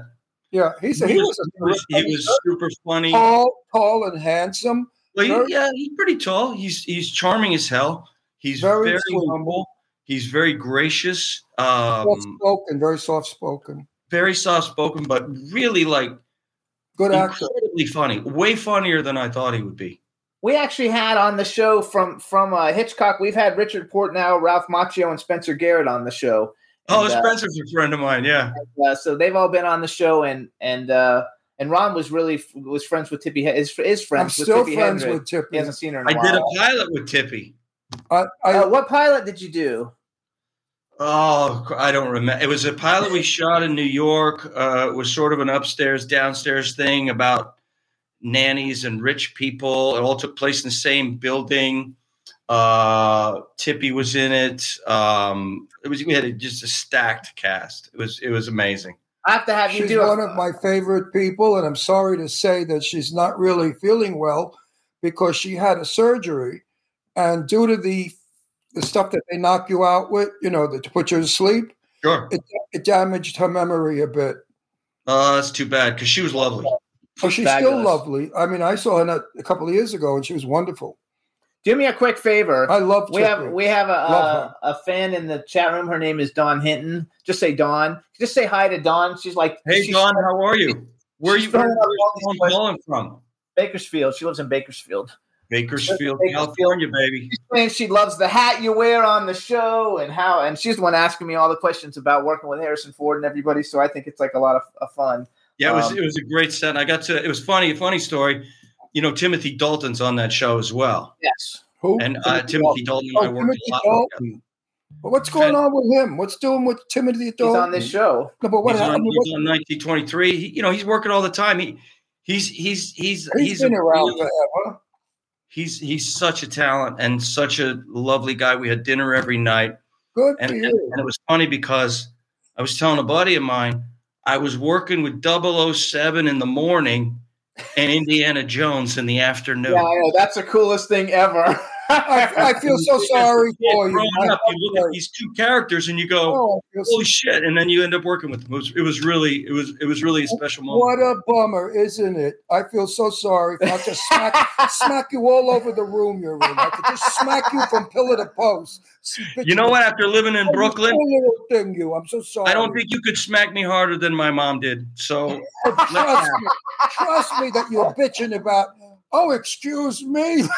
Look at the. So I have a question. he's. Another Oh, thing. oh, oh, oh. So you also uh, a show that we like a lot. Um, Which one? uh, and you only did an episode of it, but I just want to know how was it? Like the marvelous Miss Maisel because he Oh, loves that I show. I love that show.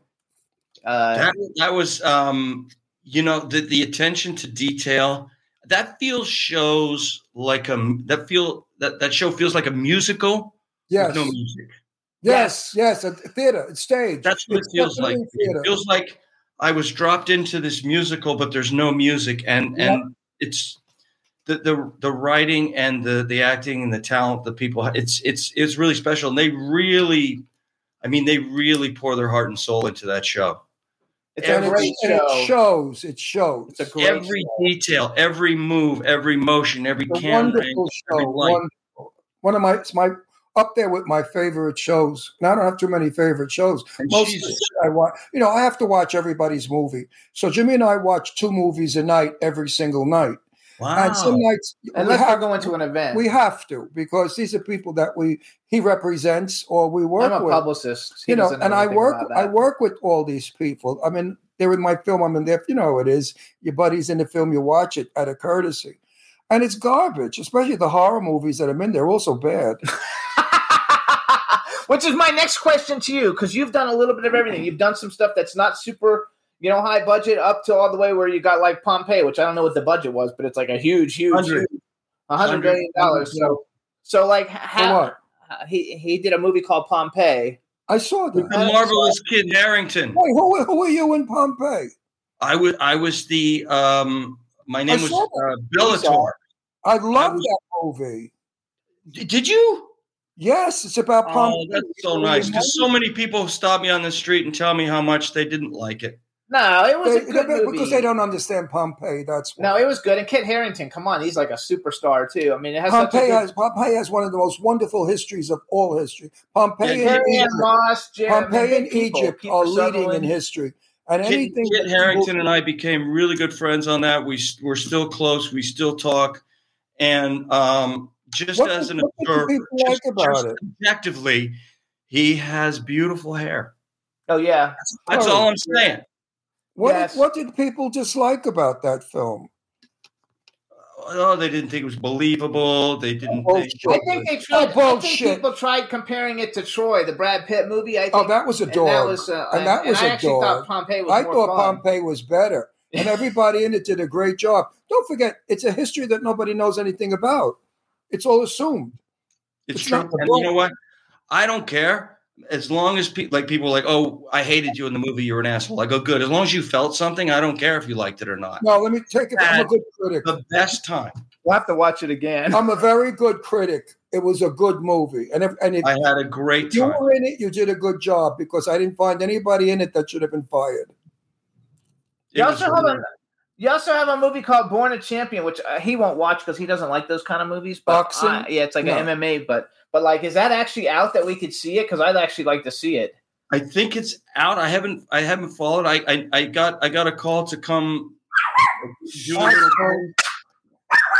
and it was. um Oh, I can't remember the guy. The- the That's lead right. of the movie. That's a dog Think barking. Somebody's walking in front of the li- front You of the know, room. W. Fields said, never work with children or dogs. You know what? The dog is doing his job. Yes, he's protecting us. He's Uh, uh, he's big- protecting us. He's seven pounds, so he's not going to do too much. But I'm- nobody will I'm- ever I'm come still, near ups- us. I'm still upset about Pompeii. You know, there's such shit on television that they rave about. Garbage, hideous crap with a message. Everything has a message today.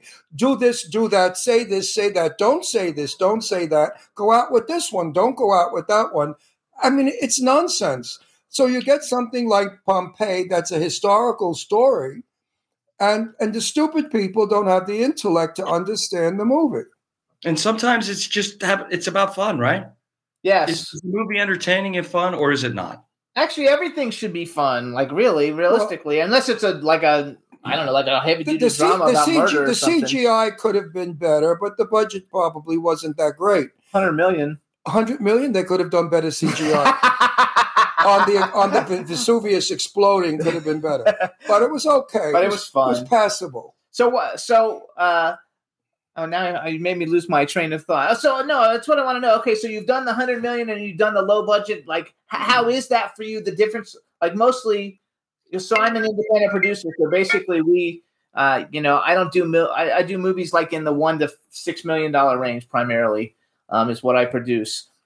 So I've never done a hundred million dollar movies. I did the And my name goes over the title. I did a costume. I did the costume design for Too Fast, Too Furious. So I've worked on big bill, big films before, but I've never uh, produced a hundred million dollar movie. But like, how, how is that for you? Like, comparably speaking, is it a bit? Uh, is it a huge difference for you in doing the hundred million dollar film and doing the two million dollar film?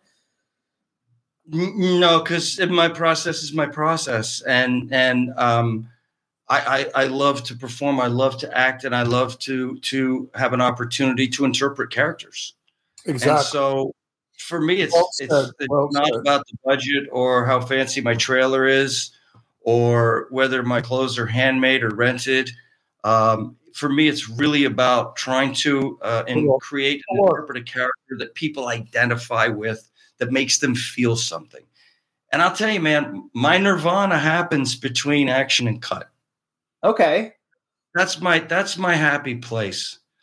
Between action and cut, everything disappears. Life is gone, and I'm just there in this world. And I get 30 seconds a minute, two, three minutes of just bliss.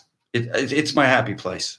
I love it. So, so one of my favorite questions to ask uh, actors who come on the show, um, like a bucket list, and for you, it's got to be unusual because you've already worked with the biggest stars on the planet. Uh, but bucket list, male and female, if uh, anybody that you would love to work with that you haven't had an opportunity to work with yet, and then the second half of the question would be, um, if you could have ever been in any movie that's ever been made, what movie would you have liked to have been in?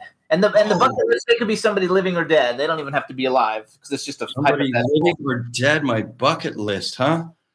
That's a big one. I'm going to circle back on that. Um, a movie that I would have liked to have been in. Oh, your favorite movie? I don't know. Like, I guess um, uh, I loved Ben Hur when I was a kid. Mm-hmm. I thought it was an amazing movie. I, I, I loved um, uh, Peter O'Toole in um, Lawrence of Arabia. My that favorite movie. movie. When I saw that man's face on screen in a close up looking out over the dunes with those piercing blue eyes, I thought, wow, I'd love to work with that guy. Whatever he's doing, whatever he's got going on behind that face, behind those eyes, I would love to be involved with that. I would And love Omar to. Sharif looked fabulous too. Two gorgeous guys on that screen. That And was a just like- wonderful movie. Wonderful soundtrack.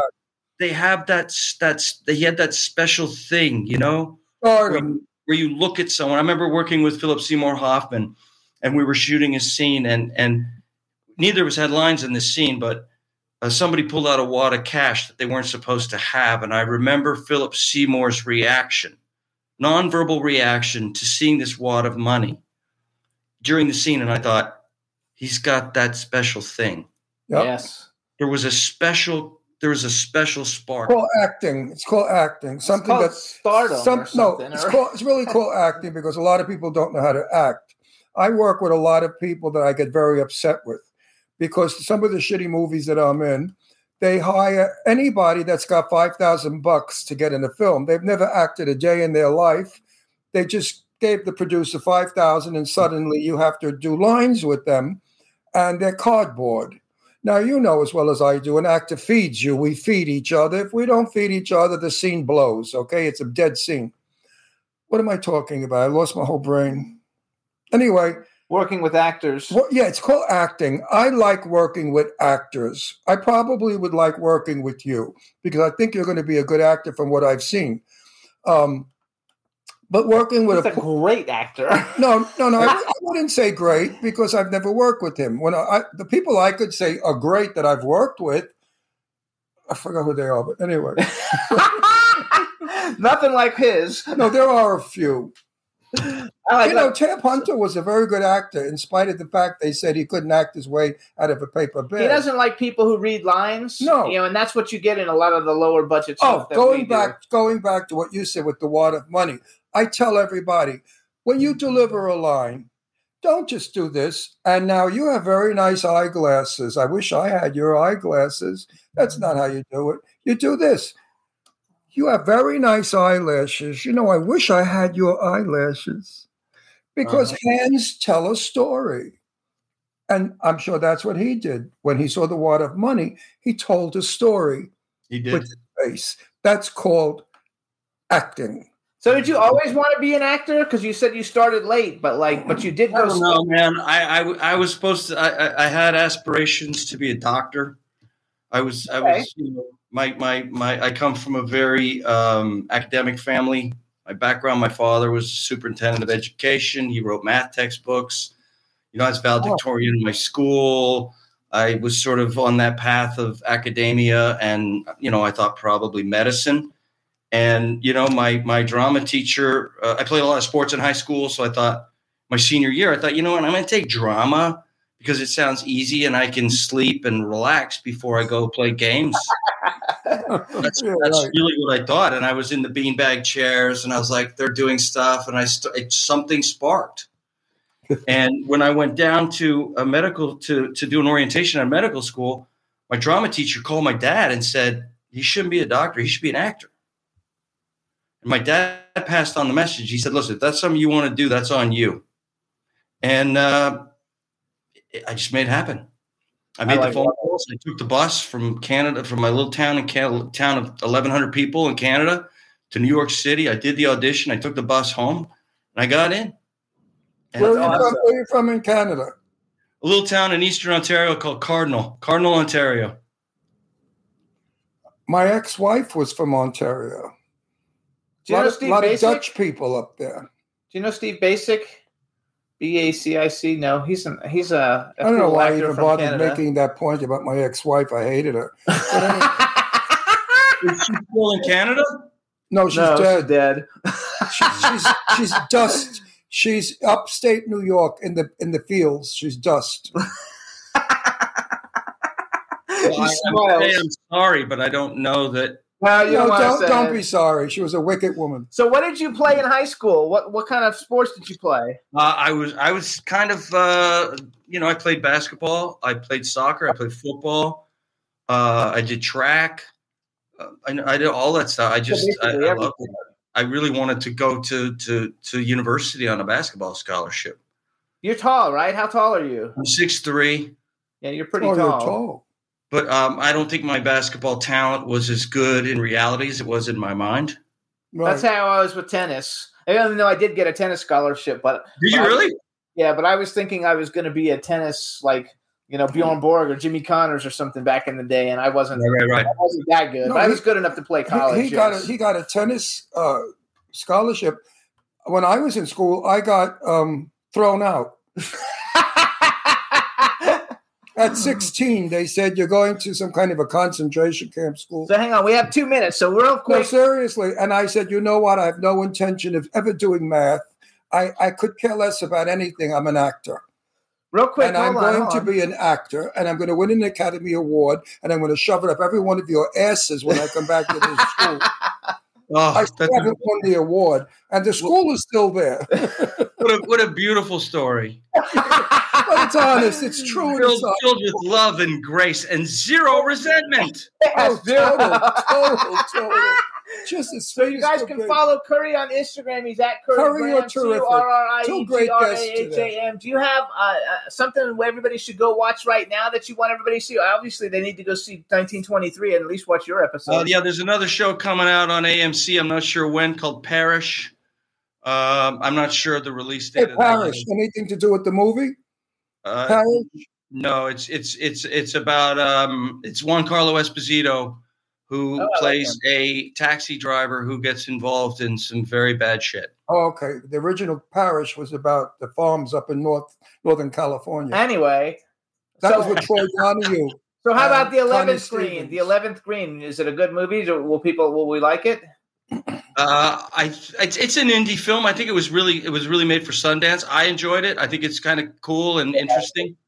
Yeah, I think he'll like it. So you guys, this is Currie When are we gonna? When can we? have- wa- wait, wait. When can we watch it? we can we gotta. Uh, I think it's out now because I Is saw it the out? trailer. Now I, I I don't I'm not sure. If, uh, You watch your own shit. Do you go back and watch? I stuff don't. I don't watch a lot of my own shit because I'm writing all the time. I just sold a TV show, so I'm working on that. I'm, I'm I just sold a movie, so I'm still working on that. So when I'm not acting, I'm I'm I'm right in the office. Creating. You're creating. I never watch. I never watch any of the movies I'm in ever because I feel so sorry for me after I do. People I always really- ask me if I watch I, them. I I'm go like, in mourning. I go in mourning for myself. I go I've already seen it. I think that's great. I, I mean, I think it's a lot of fun. So we want to thank you for coming on. Listen, I hope think we meet. a I great hope career. we meet one day in L.A. Maybe we'll be on the same carpet, red carpet or something. That would be amazing. I, want to Nice- thank you. We've had two wonderful guests today to make up for our lousy show last week, and I'm happy that you guys came on. You both were terrific. I had a good time. I Thank hope our audience has. You know, five they mil- love it in five the million chat people have watched this. You They know like love it in the chat room. Did so- you know that five Well, you know what? That's a testament to you guys because you guys are funny and entertaining and knowledgeable. It, it makes for makes for a, a fun interview, and people relate to that. They people like yeah, that. but we, but some some some sometimes there are dogs out there you want to shoot. You know? Yeah, I mean, They're if- not, yeah, they're not like you. They're, They're not not. like they're not you. like you and like Jul- what's his name, Julian. right? Julian. Yes. I mean, who are wonderful guests. I get so excited when we have happy, fun guests, and then when I have the creature features on, I want to scream. So You we want to thank you for coming on the Yes, show. and you're we think come you're back. fabulous. And anytime you have anything that you want to promote, let us know. We'll bring you back anytime. You're fabulous. Thank you so much. It's really been a pleasure and an honor. And Nice to luck. know And you, we'll see you at the movies and on the TV Thank show. Thank you, gentlemen. Much love. Thank much you. love. Nice, Bye-bye. To, nice to have met you. Nice Yay. to Bye, guys. All right, everybody. Thanks so much. Bye, next week we got a great show too. So we'll see you guys next week. Thanks everybody for tuning in. Thanks Juan. We hope It was a everybody good show. enjoyed I really guests. enjoyed We had myself. a great show today. Thank you, chat room, and we'll see you guys next week. Bye bye. Have a good one. can turn out to be so wrong. Yeah, we in the mix. Yeah, we in the mix. It's another episode. Here we go. The Jimmy Star Show with Ron Russell. Interviewing the hottest, newest, and truest of today's celebrities. Make sure to subscribe so you can get notified weekly. Jimmy Star, he's the king of cool. Ron Russell, he's a gorgeous dude. Chat room is live and you would be a fool not to vibe with us at the Jimmy Star Show with Ron Russell. Come watch it live on W4CY Radio. Miss some past episodes? Download on iTunes. The Jimmy Star Show with Ron Russell. It's the Jimmy Star Show with Ron Russell. Oh. BetMGM has an unreal deal for sports fans in Maryland. Turn $5 into $150 instantly when you place your first wager at BetMGM. Simply download the BetMGM app and sign up using code OldLine150. Then, place a $5 wager on any sport. You'll receive $150 in bonus bets, regardless of your wager's outcome. And if you think the fun stops there, the King of Sportsbooks has plenty of surprises in store. Check out daily promotions, same game parlays, live bets, and so much more. Download the app in Maryland today and get $150 in bonus bets instantly from your first wager. Only at BetMGM. BetMGM and GameSense remind you to play responsibly. See BetMGM.com for terms. 21 plus only. Maryland only. New customer offer. Subject to eligibility requirements. Rewards are non withdrawable bonus bets that expire in seven days. From issuance, please play responsibly. For help, visit mdgamblinghelp.org or call 1 800 Gambler in partnership with MGM National Harbor. Promotional not available in Washington, D.C. Say goodbye to your credit card rewards. Greedy corporate mega stores, led by Walmart and Target, are pushing for a law in Congress to take away your hard earned cash back and travel points to line their pockets. The Durbin Marshall credit card bill would enact harmful credit card routing mandates that would end credit card rewards as we know it. If you love your credit card rewards, tell your lawmakers hands off. My Rewards. Tell them to oppose the Durbin Marshall credit card bill.